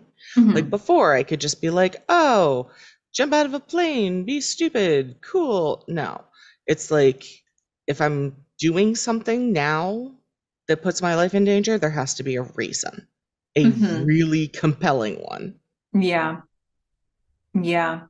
So I yeah, I think Ben unless others start to experience stuff like this, Ben is in a different place than everyone else mm-hmm. until they experience it. Yeah. Um and I think that's going to bear out. And if you're saying that's way. how he gets to old man Ben, mm-hmm. I get mm-hmm. that. Like he becomes much more cautious, much more like, you know, not going to be the guy who gets on a Ducati and rides around. Like it's it's a little different than how that manifested for you, but I think that you'll see the root being this and how yeah. he behaves down the road and the ways that he makes decisions and like you're right other people didn't experience it in the same way. So i think it just it's why i think of him as old man ben but i don't say old woman felicity you know or old man noel. Like i just um ben's just kind of on his own track at the moment. And And I can watch this episode with the comfort of knowing that they're not just going to brush this to the side like it didn't happen and pretend he's just like rebounded completely and then he's back to his old self like it, it, they're not going to make him do that you know which is nice. Um so so so at the end of this scene uh you know you're right ben's going to stay felicity's going to leave but she says you know what? I had to try. I don't regret coming here. Mm-hmm. she leaves ben looks after her. Um and that was that was the speech. Yep. And then we're going to go to something completely not on this level at all. So we're going to go to Sean and Meghan. Ah, uh, yes. They're in the hallway at school. Uh, it was a little weird to see Sean in that setting, to be honest. Yeah, but I guess he just had to be so excited while faking. Yeah. Also, put faking next to this. Yeah. Um, that like he had to go find her. Yeah. Um so Sean yes, Sean's faking it. He's like, "Guess what? Great news. Hmm. My dad went into the closet and found $2,000. It's amazing." Yeah. What? no. but she has the the playing card earrings on again, which oh. I love. Nice. Um and he's gonna you know he's gonna be like you you let me talk to gaboom like i this is amazing. Something actually happened. You know what? I want you to go out and buy those patent leather boots that you can't afford. Just put it on your credit card. At which point i was like faking. Yeah. Uh just put it on your credit card and i'll pay you back. Yeah you, you deserve know, something special. As you do. Yep. So now we're going back to the plot A again. Um, yes. Now, okay, so we're at the loft. So Avery and Ben have come back, but I don't feel like I'm assuming the the rest of the, it, it played out the way it was supposed to. They stayed as long as they were supposed to stay. Mm-hmm. Um, but they're coming up it's so they're coming up the elevator. Um, mm-hmm. where does this elevator go? Uh, I thought I went to the roof. Street. Yeah, I've only I feel like I've only ever seen people go. Is it a freight? Is it meant to be a freight elevator for when you I move think in? so. I mean, they brought all this stuff in. They brought the trees in. Yeah. Okay. Cool. It's always fun when they use that that elevator. Yeah. It's such yeah. a feature specific to this location. Um, so the Avery and Ben are coming back. Avery's chatting about some guy named Clayton. She's like, "Yeah, just ignore him." He's Ben's like, "He's fine. He's fine. Yeah, whatever." She's um, going to continue to to work on Ben. You know, you don't regret coming. Like she's still talking, and Ben is like his attention is off of her like, from the beginning. Really, like he's like, "Yeah, I had a good time. It was fine." She's like, You seemed out of it though for the rest of the time there. and yeah. he's he's already not listening to her. No, he's not. His attention it goes straight to a pink post-it note. You know? Yeah. Just gotta see what that's all about. Mm, yeah. So he kind of ditches Avery there and he starts reading this this message. And then he turns to Avery. He's like, look, I got a B minus on my poli sci grade. You know, the one that I didn't do the cheating with. And, and um, here's where Avery makes her big mistake.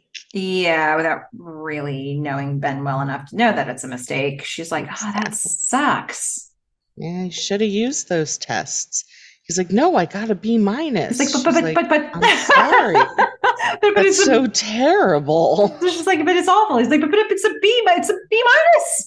it's just like, yeah, it's brutal, man. Um, she's not reading the room. He's no, giving her lots of cues. This is, this is her big mistake. You know, she's. She, this is what happens when you're manipulating people and you really don't know them. Yeah, yeah. But had she been even like watching his face, the cues were there. He yeah, was happy. I don't know. I mean, the way he says it is more, I think, of a shocked look Mhm, Okay. than like a I'm really happy. So I could see how she interprets that as, you know, Mm. maybe he wasn't particularly happy. It's not like he has a big smile on his face. Okay. Um so this this is definitely a mistake. And yeah. and she doesn't react the way that he wants her to react. He doesn't react the way that like makes him feel good. Mhm. And I just want us to like put a pin in that and remember that. Yeah. So, all right. So we'll put a pin in that and we'll head to Elena getting ready for her date with DeForrest. And here I have to say, I think this is the first time we've ever heard the doorbell ring.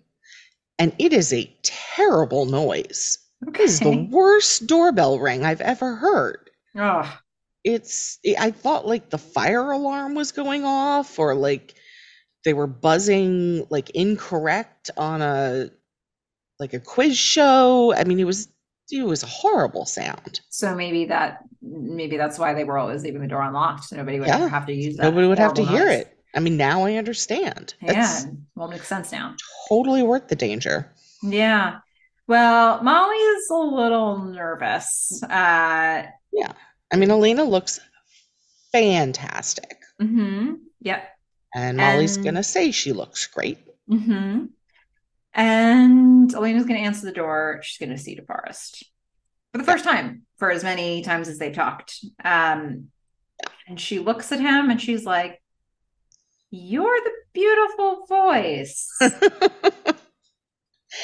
yeah, I mean, Oh, he boy. clearly knew this was coming, yeah. right? He could see her. Mhm. So, and he's lived as him. Um, I mean, she's gorgeous. She has this fantastic necklace on. I mean, her makeup is amazing. And he's just looking at her going, All right, look, I understand if if you don't want to go out. You know? I get Yeah. it. Now that you can see, Right. Just Mhm. let me know if you don't want to go out. just be upfront about it. Elena hesitates. Yes, she does. She hesitates hardcore. It's like a, it's a major hesitation. And then it's she's like, just a hesitation. She doesn't she she tur- doesn't she turn around and look at Molly or is that a little late? Yeah, she like that might be turns after, around. Yeah. Okay, yeah, it's after. It, either way, there is going to be an exchange of looks between Elena and Molly. Like, you didn't tell me about this. And it's like, uh, okay. So Elena, after her hesitation, she's going to say, yeah, let's go. It's, it's on me. It's my treat. Yeah. To which DeForrest goes, ah, bad idea. And he's the funny guy. He's starting And to be the funny guy. Yeah, it's definitely his defense mechanism there. Um, Yeah. but he's, you know, then we're going to see that awkward look between Elena and Molly. And see, I didn't read it as you didn't tell me about him. I read it as she's kind of looked like it's like they're looking back at each other and Elena is almost taking this on as a challenge. She's like, I'm not going to be shallow. And she's kind of looking back at Molly like, let's see how this is going to go. And Mm. Molly's kind of smiling and is like, good luck but Mhm. at the end of the day, the exchange of looks is insulting. It- and it's I am- very insulting. It's and I very insulting.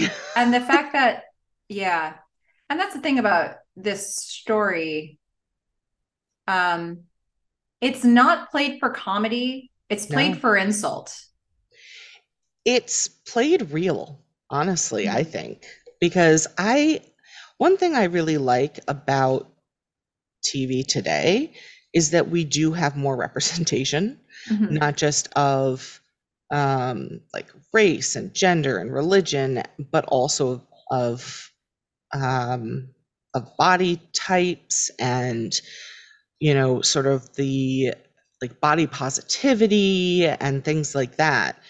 Um, I I you know at the end of the day, you do need to be again you need to be attracted Mhm. to the person you're with yeah and if that if you you know are looking for sexual romantic love.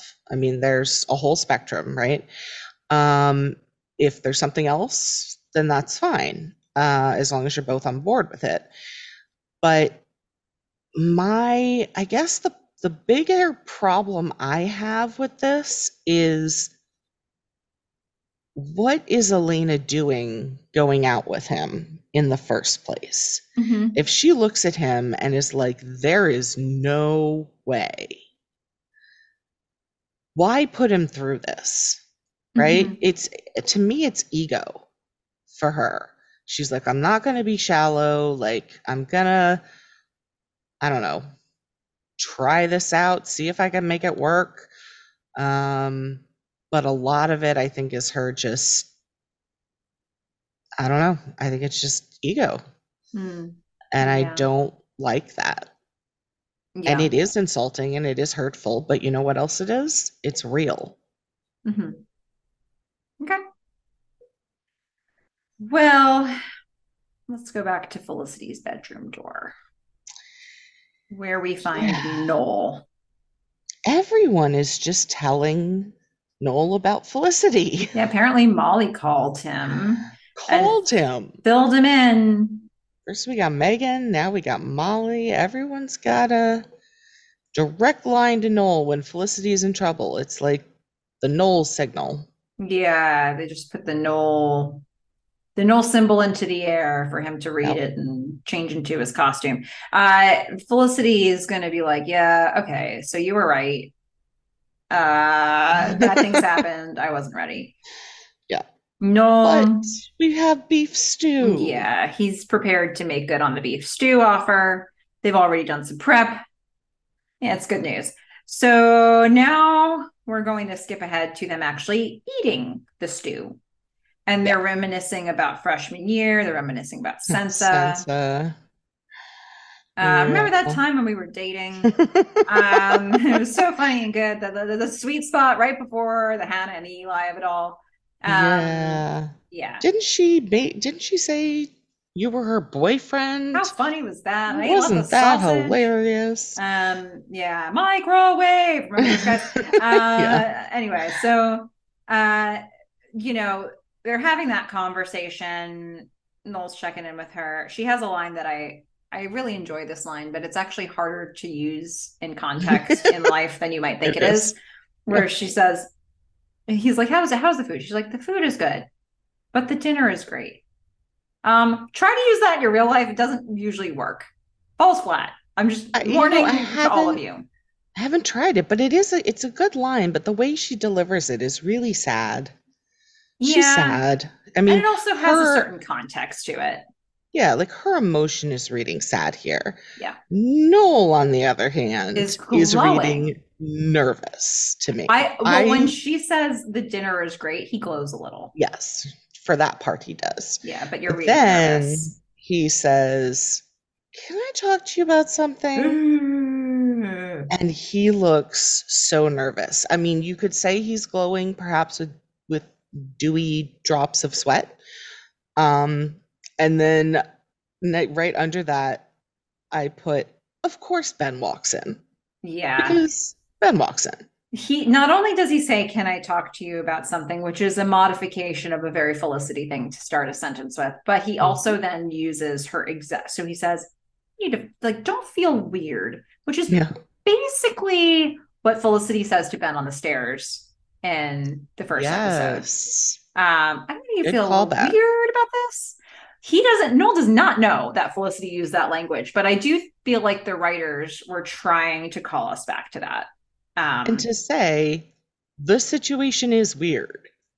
Like you just went out to try to like get him back and I'm about to profess my love to you. It's this is what I mean by Noel does not have good timing. there is a real It's car crash. smooth. This is this is absolutely. I wonder, like Noel stands. Were were you rooting for Noel in this moment? Did you want, or were you afraid of the car crash of it all that was about? I was happen? afraid of the car crash of it all. I was like, I mean, I was like, of course Ben walks in, but also thank God Ben walked in. I know, right? right? Like it doesn't feel This like this is headed to well. a good place for Noel. So it's Nope. hard to imagine that the people correct me if I'm wrong, listeners. If you if you wanted Felicity and Noel to be together in this moment, are you hoping this will happen? But I it's it feels like he's not set up for success here at all. no. Mm-mm. Um, if anything, he's set up for a heartbreaking failure. Yes. Uh, Correct. like, because even in a world where, I mean, this just happened, yeah. know, like- no, this is not the time, Noel. really But fresh. but this is what I mean about Noel. He's not Avery. Avery never would have made this mistake. Yeah. Like he is just just a romantic mess. I mean it it's It's hard. It's hard It- to watch this. got real emotions and no swagger and he just This whole scene and the next scene he's in are just like make you just bleed for Noel. crumble inside this is hard. and die. You're But, right. Ben um, shows up here. Yes. Felicity's obviously inclined to talk to Ben and leave Noel. And she ha- looks I back to- at Noel. Well, I have to put a some sort of award here on another amazing acting moment.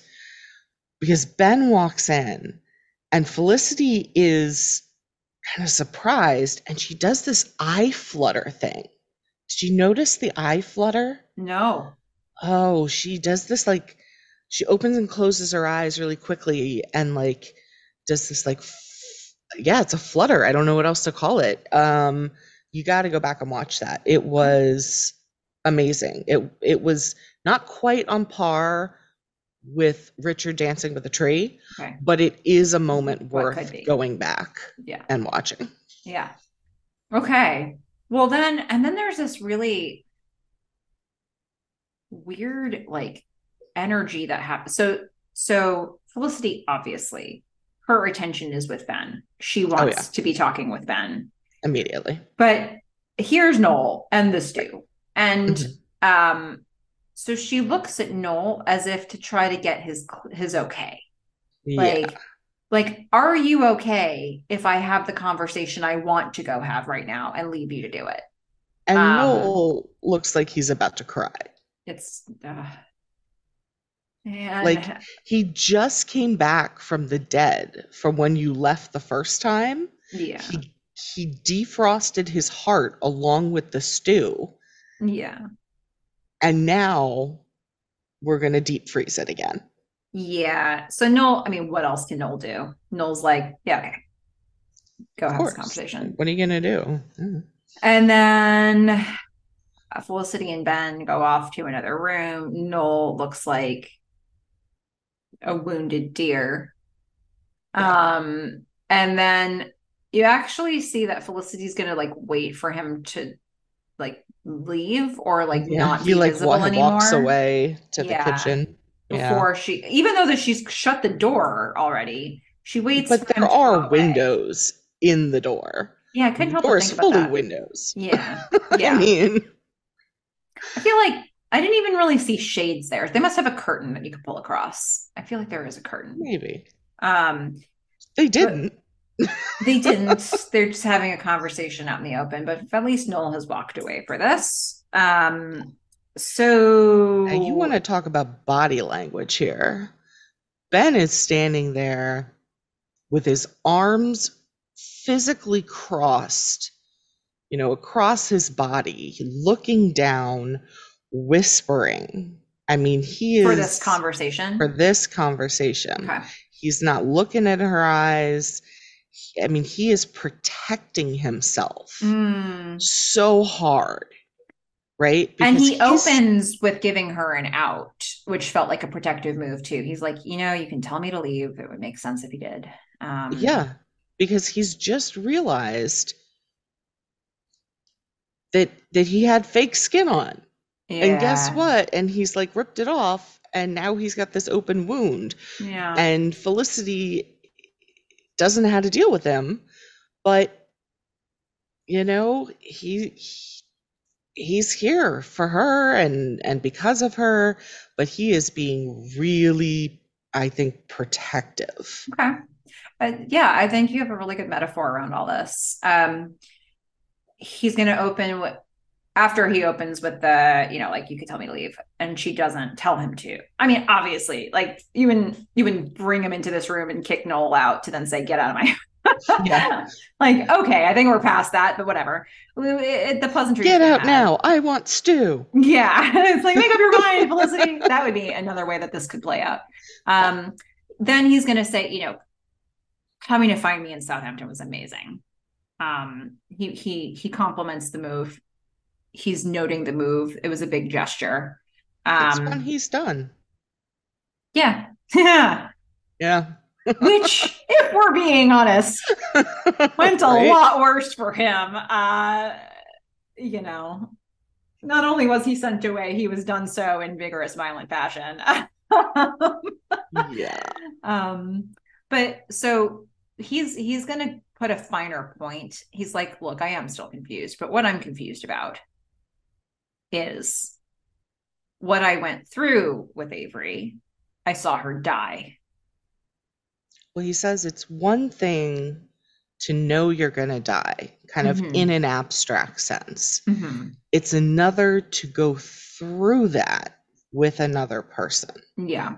And that's where I read like abstract, yeah, mortality, we're all going to die versus, oh, no, like I'm actually gonna, like, I'm not to be here and I don't know what's to happen. Yeah. And I like that he's saying that he's still confused about it.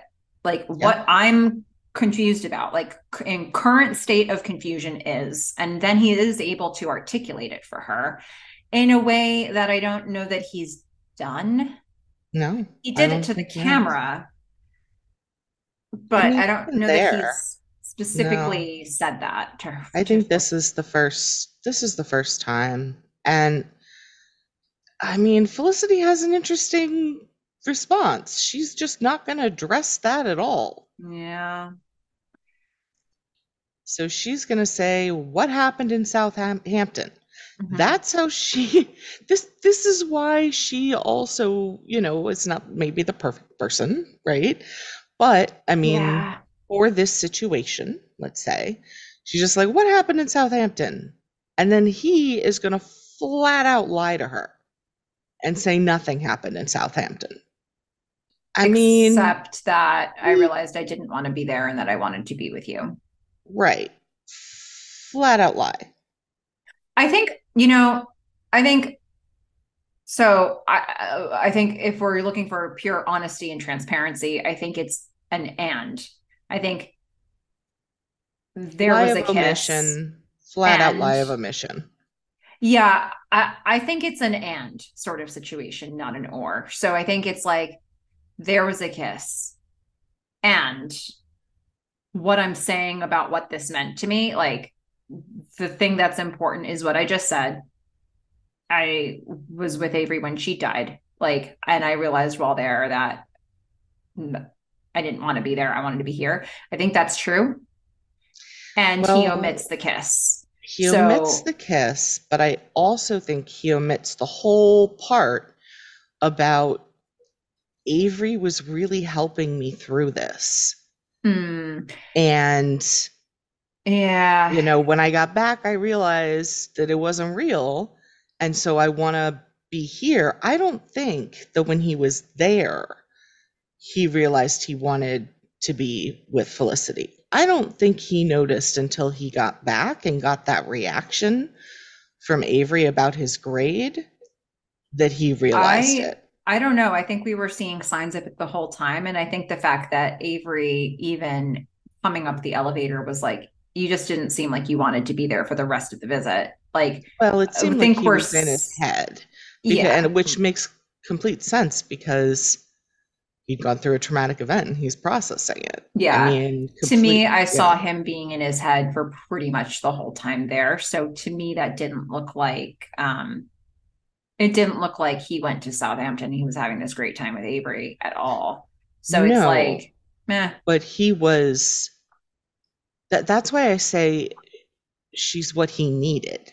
Yeah. Like she was doing the things that he needed yeah. as opposed to, you know, I think it's uh, also worth- revealing your mortality and then you're, you know, Yeah. Being like, what happened in Southampton? I think it's good that you're I think it's good you're clocking all of this. I think it's good that you're picking up on the fact that he says like the thing I'm confused about is what I went through with Avery, seeing like that she died and experiencing that with her. Um, and then Felicity not even responding to that. I think that it just goes to show you that even still in this moment, um, Ben is gonna now just be kind of on an island about this because there isn't really anybody who's he just isn't gonna have that sh- like shoulder to cry on that's gonna understand him. And that's the thing is like he could be honest right here, like with his words, but he's not going to be able to convey what he really means Yeah, like Felicity. the outcome of this conversation can be let's get back together, let's go to Epstein Bar.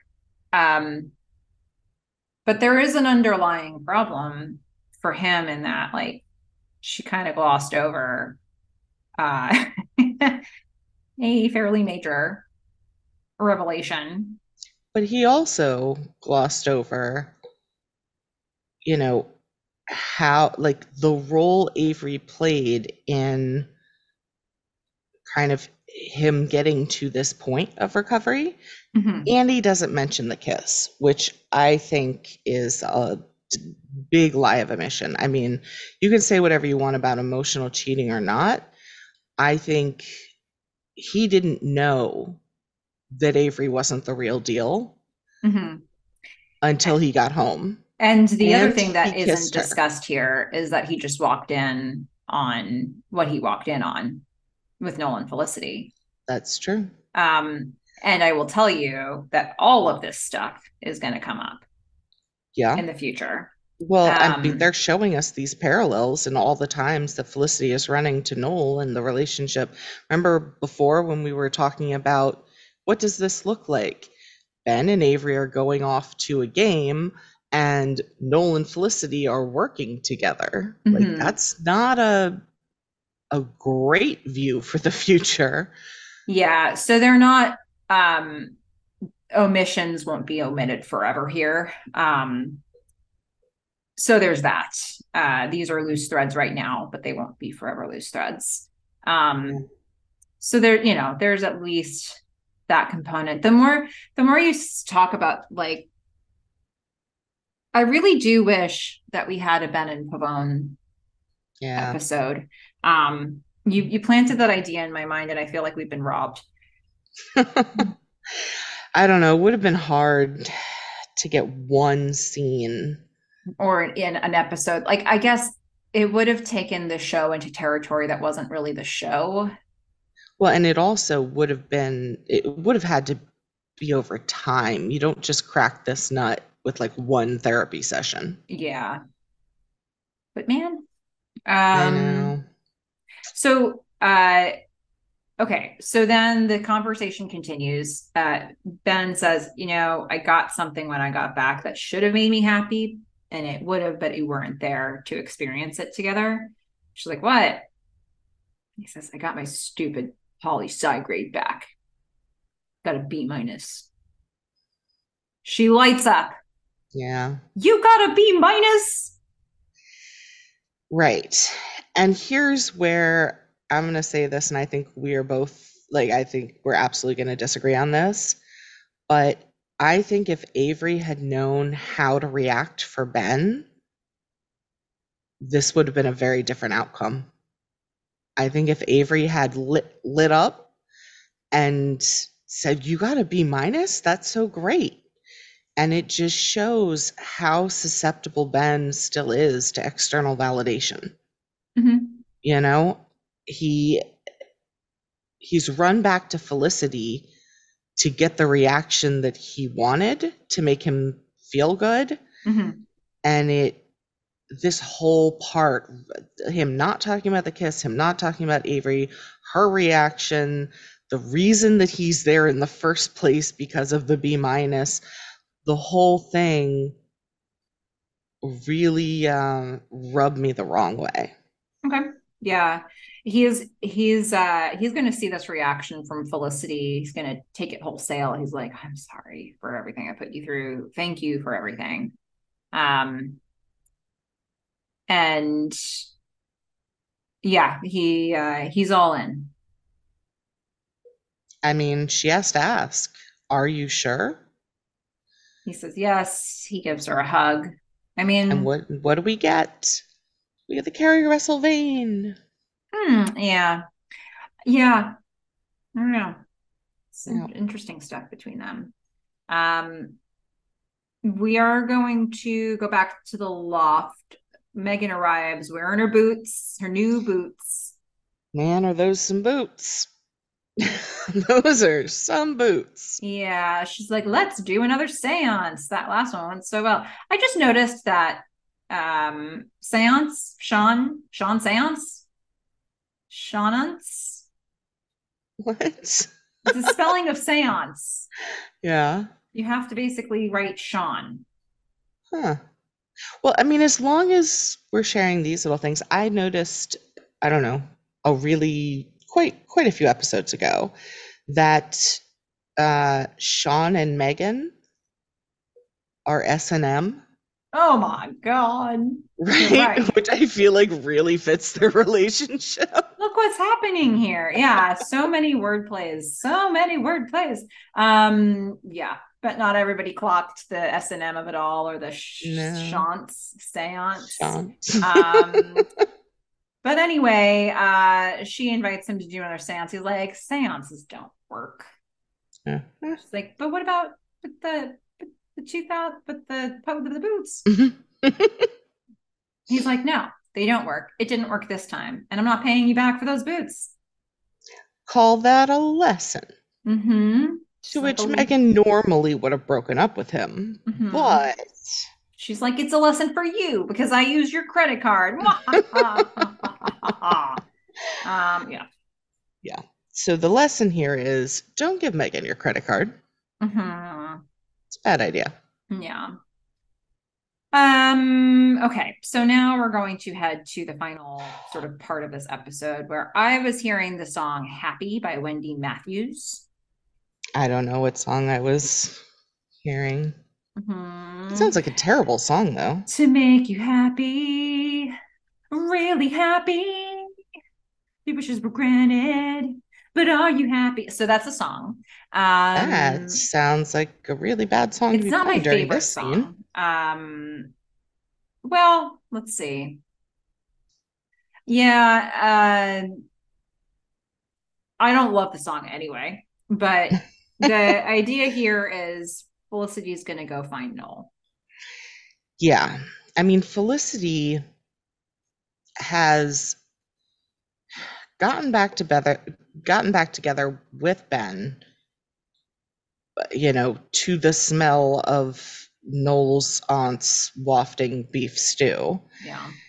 And she is going to show up where Noel lives mm-hmm. to talk to Noel. Yeah. And I didn't know where she was going with this because she starts out with what sounds like a few words that aren't I'm sorry. Mm-hmm. She's like, I don't think you know. And I was like, where is this going? um, mm-hmm. But then she's like, I don't think you know what it's like to know someone like you.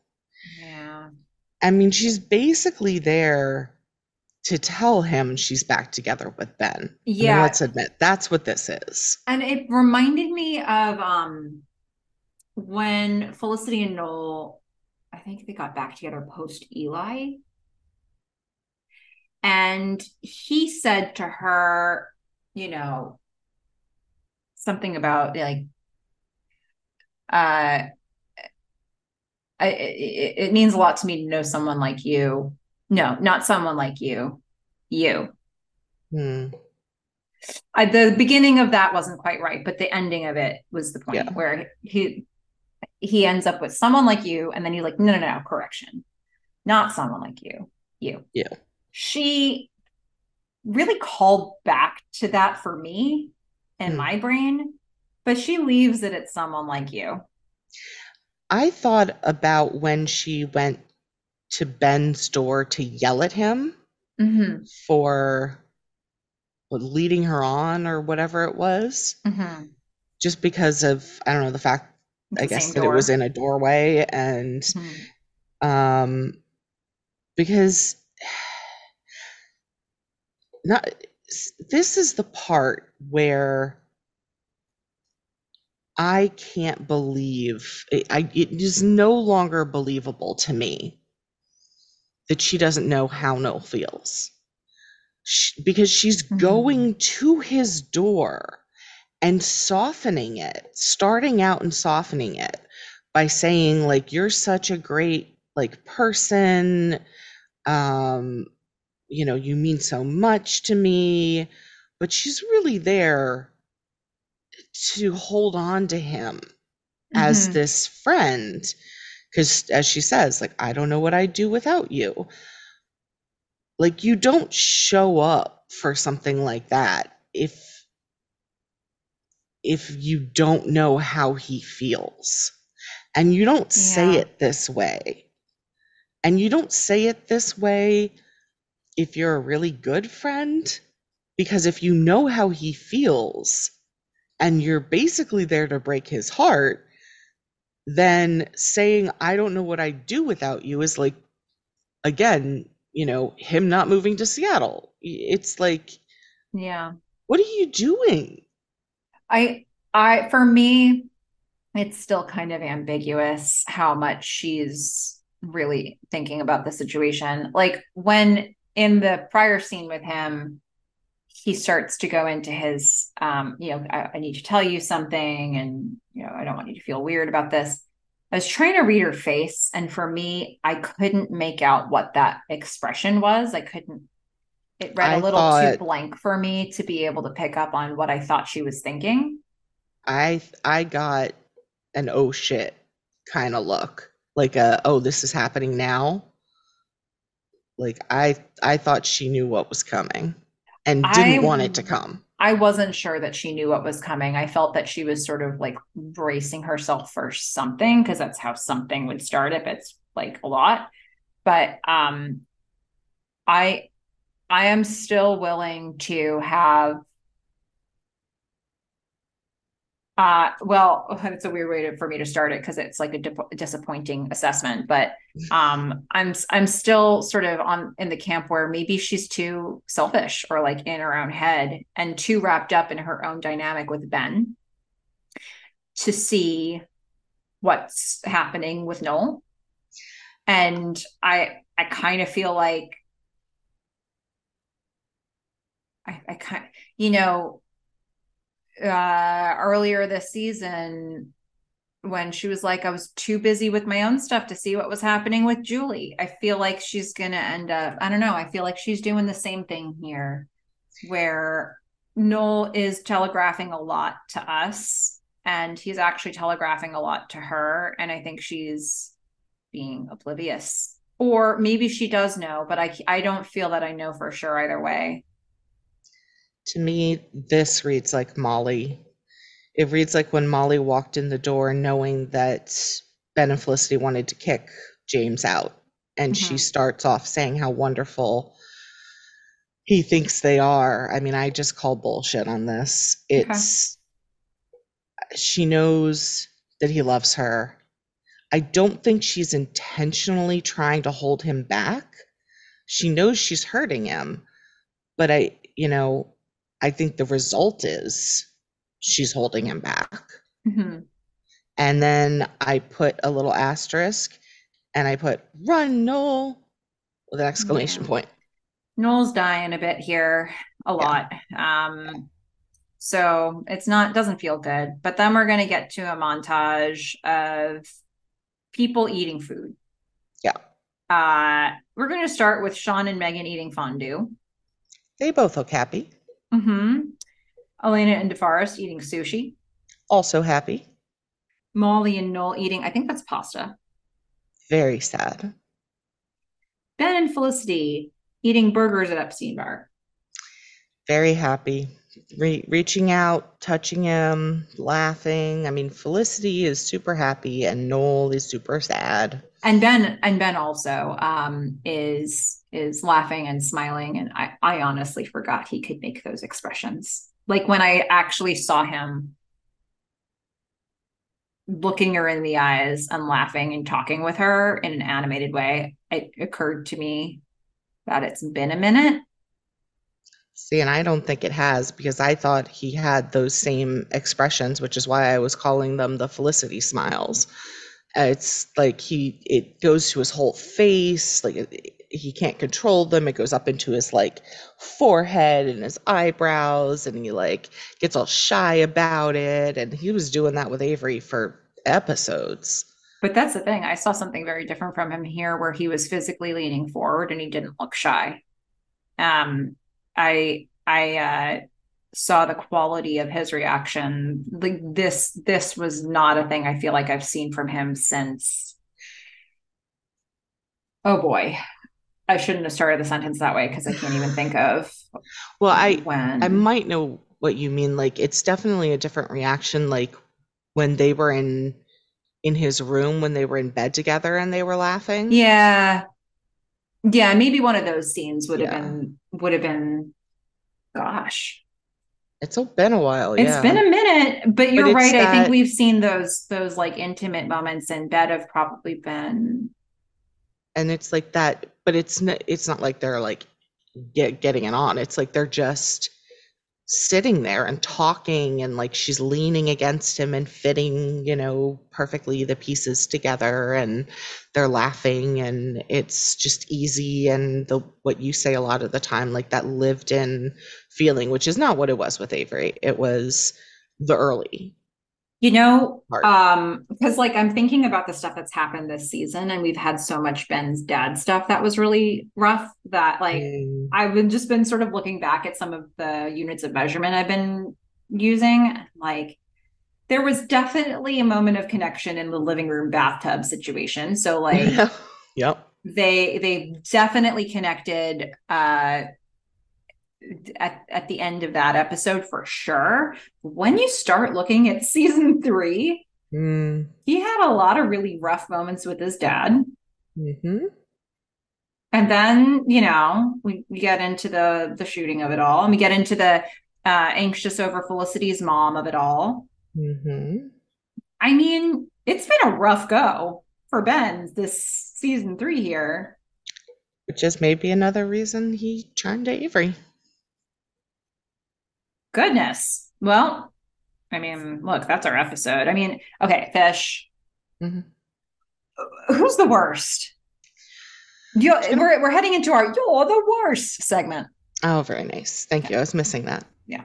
Um, I'd just like to point out this is my segment. so feel free to at me, but Felicity, you're the worst. Ben is treating you like shit, and realizing his mortality is not an excuse, but at least it's an explanation. You're treating Noel like shit. And how can I explain that away? I can almost pretend that you don't really know how he feels. So he decided not to move to Seattle right after you said it would suck if he did. Coincidence? He's always checking in on you, there to support you, cooking for you, everything he can do to make you happy while Ben is off being uncommunicative, confused, and cheating on you and then lying to you about it. All right, maybe he's just a good friend. A good friend that you can't see is painfully, slowly dying inside. But the thing is, once Ben came back and you went to Noel's door to tell him, you were there to break his heart again, and you knew it. You didn't come in. You said how great he was.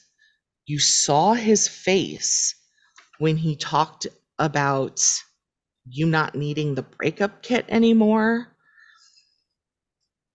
You don't know what you'd do without him? Really?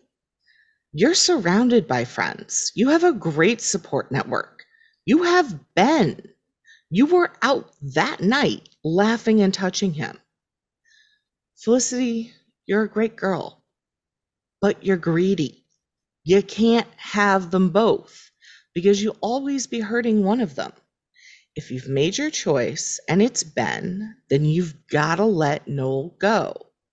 As good as it feels to have another person in love with you, a plan B, if you will, if you were a true friend, you'd let Noel get on with his life in Seattle with a great job and someone who can romantically love him back. Stop messing with the boy's heart. His Felicity, it makes you the worst. Felicity, you're the worst. Yep. As I Ah, said, you can at me. I get it. It's probably not the episode you wanted to have her be the worst, but I've already done Avery. And um, honestly, I don't think she was. She. I thought she was the worst. I, I agree with many of your points here. I am concerned for the future because she's going to do a lot. Of, she's going to keep doing this type of thing. Okay. I have a feel. I had a feeling she would. Right? Where do you I go mean, from here, that's- fish? Yeah, Um, because how do you have a love triangle without one of its points? Um. So. love line, and that doesn't make any sense. Um, yeah. Well, gosh, yeah. Uh, Melissa's know how much. flummoxed. She doesn't know what to do. I don't know how much you're going to get added for that. I don't know. I mean, it is funny to me how much feedback we received about everybody else. You know, like people Yeah. had a lot to say about Avery, about Mhm. Ben, and about Noel. But what did they Mhm. actually say about Felicity? And I think you're absolutely right that Felicity is culpable in a number of things. I think, uh, you know, both in how she is actively being with Noel and uh I really like your point about how she like isn't able to pick up what Ben's putting down around. She knows that the experience was something, right? But she doesn't know what and she and and even when Ben articulates it for her that like actually yeah the saw her die, that was a big deal and she can't really come up with a response on it. So I think even in that situation she's falling really short, but I uh that I don't fault her for not having a lived experience to match Ben's, but I do think for a person who's so apt and prone to research things, why doesn't she do that in situations like this when it took her a minute to research a darn thing about alcoholism for his dad? You know, like they're just She has a perfectly good Dr. Pavone just sitting there. yeah. Yeah, she has she resources. could have a discussion with. And we also know that she's the kind of person who often likes to do research by having conversations with people. And there's Mhm. probably options for that. You know, so like yeah. Um it's tough. It's tough. Let's let's hold Felicity accountable. Let's hold her feet to the fire. I like what you did there, Fish. Yeah. Now, of course, we've already had our favorite segment, which is, you know, uh deflates me at this point in the conversation when we Yeah. really be able to look forward to that. But if you would like us to read comments from you in future after you listen to this tape, you have to erase its segments. All you have to do is tell us what you want us to say. so send us your feedback. Write to us at the melissafish at gmail.com. It's Melissa with one L, two S's, the melissafish at gmail.com. That's how you do that. Um, but in the meantime, you and I can rate this episode, Fish. Mhm. Did you want to start or do you want me to start? Where do you want to go with it? I feel like I've gone first the last few times, so why don't you go ahead? Yeah, I've been sneaky like that. Okay, so I rated this one was an obvious rating system for me, uh, but the rating itself was tricky. So the unit of measurement is Eunice Crane's beef stews. oh, I, I mean, I was hoping it would be something out of the breakup box, Yeah. if Yeah. not the box itself. Eunice Crane's beef stews. I mean, come on. Uh okay. I um I've been a little bit all over the place in my mind with what I wanted to do with this, but I'm taking a stand. Take the stand. Okay. I'm gonna go bold and big on this one. Do and I don't even know if I agree with myself.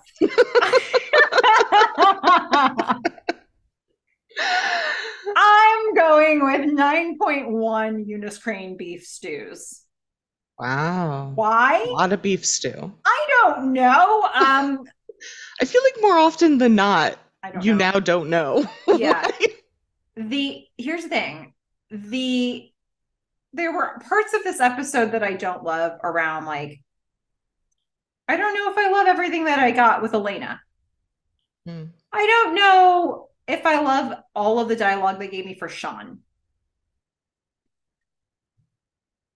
but despite the fact that there are parts of this episode that are much weaker for me than others the breakup kit is so iconic like uh, this look at how much we had to say I know. This is definitely our longest podcast in a long in time. a while and i thought it might be and it's also the, it's also the episode where we were able to concentrate most of our feedback from the audience around these plot lines for avery and noel and ben.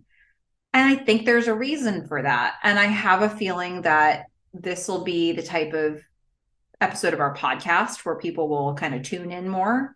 Um I, i'm guessing because I think they remember this episode and I remember this episode. And I think there are great moments of acting and really iconic, just like the box of breakup kit stuff. You know, mm-hmm. like there's just something about it and the the pain in Noel's face and the the struggling and the going on location to Avery's house and seeing her in her element. And, you know, Felicity doing a a similar move to what Ben did last season, right around this time in the in the sequence of episodes, um, you know, of of going to him, you know, get traveling to him to make a plea. Um, I just, I whatever you can say about this episode, there are things that you don't really forget, and I think when you look through the list of episode titles when you see the breakup kit you know what this episode is and i i wanted to reward it for that so 9.1 out of 10 eunice crane's beef stews Nice. Very good. i have no idea where you're going to go with this Yeah.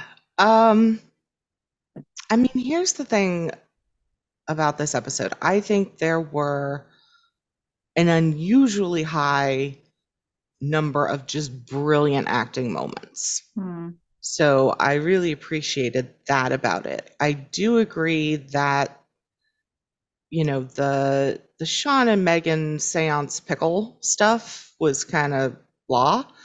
Um but I remembered Kenan. So since I know that's actually going to go somewhere, um I act and I I think it's an interesting plot line. Um I actually enjoyed that it, that introduction because Mhm. it also helped me remember Molly. After all this time, I now remember her. Uh, loved all of the architecture around the house. I mean, I really did like exploring that. And even though, again, I I don't love what a lot of the characters are doing to each other. Mhm. I think they're the show is tackling some very difficult things and showing us something that is real and and some real reactions around it. I at least to me, you know, the way that that it read to me felt very genuine Mhm. in how flawed all these human beings are. yeah Um, and that is life. I mean, unless you're a psychopath, like we're Avery. looking at you avery you know, you don't always have the perfect response. Yeah. Um, so, you know, overall, I really liked it. I actually think the breakup kit part of it wasn't even the best part Mhm. of the show. Um, it was all the stuff with with Ben and Avery and and Felicity. I mean, I just the heartbreak with Noel hurts though. That is rough. Yeah. So I mean, besides the Meghan and Sean stuff, there isn't that much that I don't like about it. Um, but I I'm not gonna go as high as you did. I'll give it an 8.5 Whoa. Okay. clubs. I did very much enjoy this episode. Um, but it's one of those things where I can love you, but not love what you're doing at this moment. Felicity uh-huh. and Ben and mm-hmm. Noel. Avery, I, I don't. Yeah, I- I'd love to not like or hate, whatever. Yeah. Yeah. I appreciate you. I appreciate you and your whole vibe. So the um that was one of our stronger episodes, I think, Yeah. between the two of us. Um yeah, and look, we again we'd love to hear from all of you listening. Write to us at the melissafish at gmail.com. Also, if you want to get into the conversation, talk with other people who love the show Felicity, go find us on Instagram at Felicity Podcast. Or if you're thinking to yourself, when do these people, when do Melissa and Fish drop new episodes of this podcast? How can I be sure that I see them when they land or hear them when they land? That they reach my ear holes in some way? Well, the way you do that is by signing up for our newsletter. So, if, you know, if you check wherever you're listening to this podcast now, look for the show notes. And the link to sign up for the newsletter is in the show notes. That's how you find it. Um, so while you're there, if you have the option to rate and review the podcast, go ahead and do that because it just makes it easier for other people to find it. Other people who could be your friends talking about the show with all of us. So that is all that housekeeping. Now, the next episode is called Senioritis. Aha. Fish, what do you think that one's about? Clearly, a bunch of senior citizens come to see Ruby and her baby. No, wait. Mhm. Um, I remember senioritis. Yeah. It was like a whole semester of not giving an F about anything. So I guess it's. I mean, I feel like these people still care about their. Well, Noel is the only senior, right? Correct. Okay, so it's got to be Noel not caring about his grades. I guess maybe he gets a job and like knows what he's gonna do, and then doesn't care about his grades anymore. Um, I because the rest of them are juniors. Junioritis doesn't make any sense. Doesn't make any sense at all. No, Nobody's ever said that no. I feel like this has to be until this moment. That's an original Yeah. word. there you go. Junioritis. Coined here. Mhm. also known as not making it into college or any other career path you wanted. Yeah, it's Um. like uh, it's basically just avoidance Yeah. of real responsibility that is going to impact your life forever. yes. That's what junioritis would be. Yeah. Yeah. It's like, why did it all not work out for you in life? Well, I had junioritis and nothing went my way. yep. I lost all Um, momentum. It's weird though. So we're gonna have like a very Noel heavy episode after this one. I don't know. That feels weird. Oh, it feels weird. Like like they've ever been good at doing B and C plots. No, I'm just saying, like, I I would have wanted to continue the stuff with Ben and Felicity. Like, I don't know, they're together again, but I guess I guess it's gonna be sad because Noel's sad. I don't know, maybe he'll meet someone named Lauren. Maybe Lauren is Ruby's baby. Does everyone hate Ruby's baby? Wow, we can do this again. all the way off the rails. Uh yeah. Okay. All right. First, I thought Avery was Ruby's baby. Now maybe Lauren's Ruby's baby. I don't know. Yeah. Well, who knows? Maybe some of what you said will come to pass. We'll just see. We'll see how it is. I think it's worth pointing out that this season is a bit shorter than the others. This one clocks in at a cool 17 episodes. Hmm. Um, and we, this one was what, episode 14? Yeah.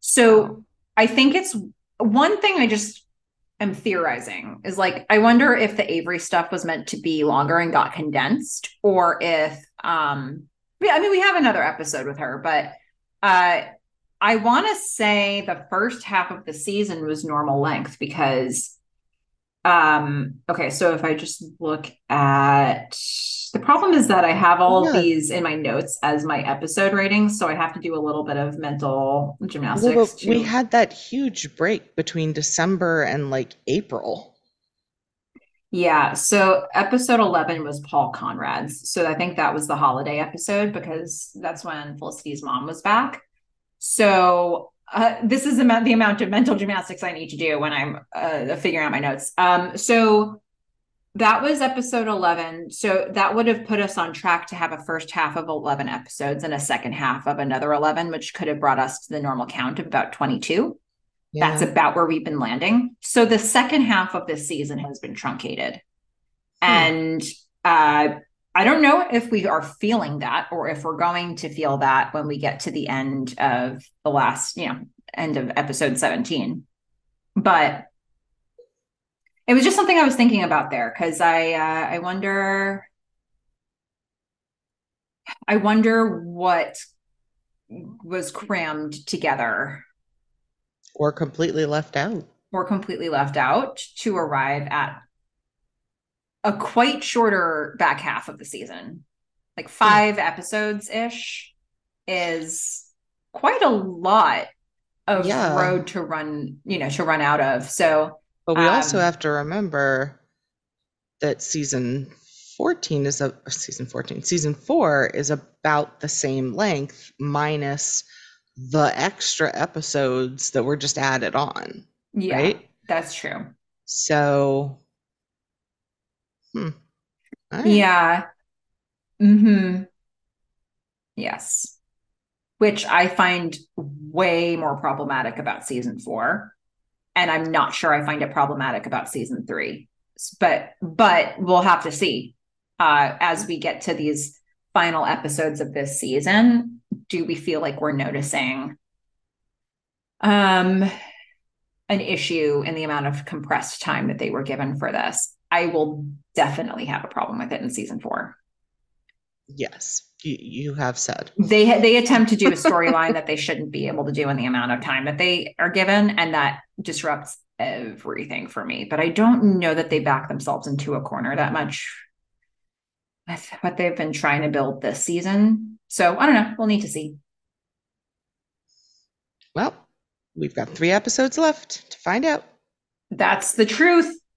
Well, I can't imagine there's a single other thing that we could possibly say about the breakup kit. Am I right, Fish? I think you're right. Okay. Well, until next time, Fish, don't hook up with Ben while I'm gone. I'm a fish. Bye. Bye, everyone.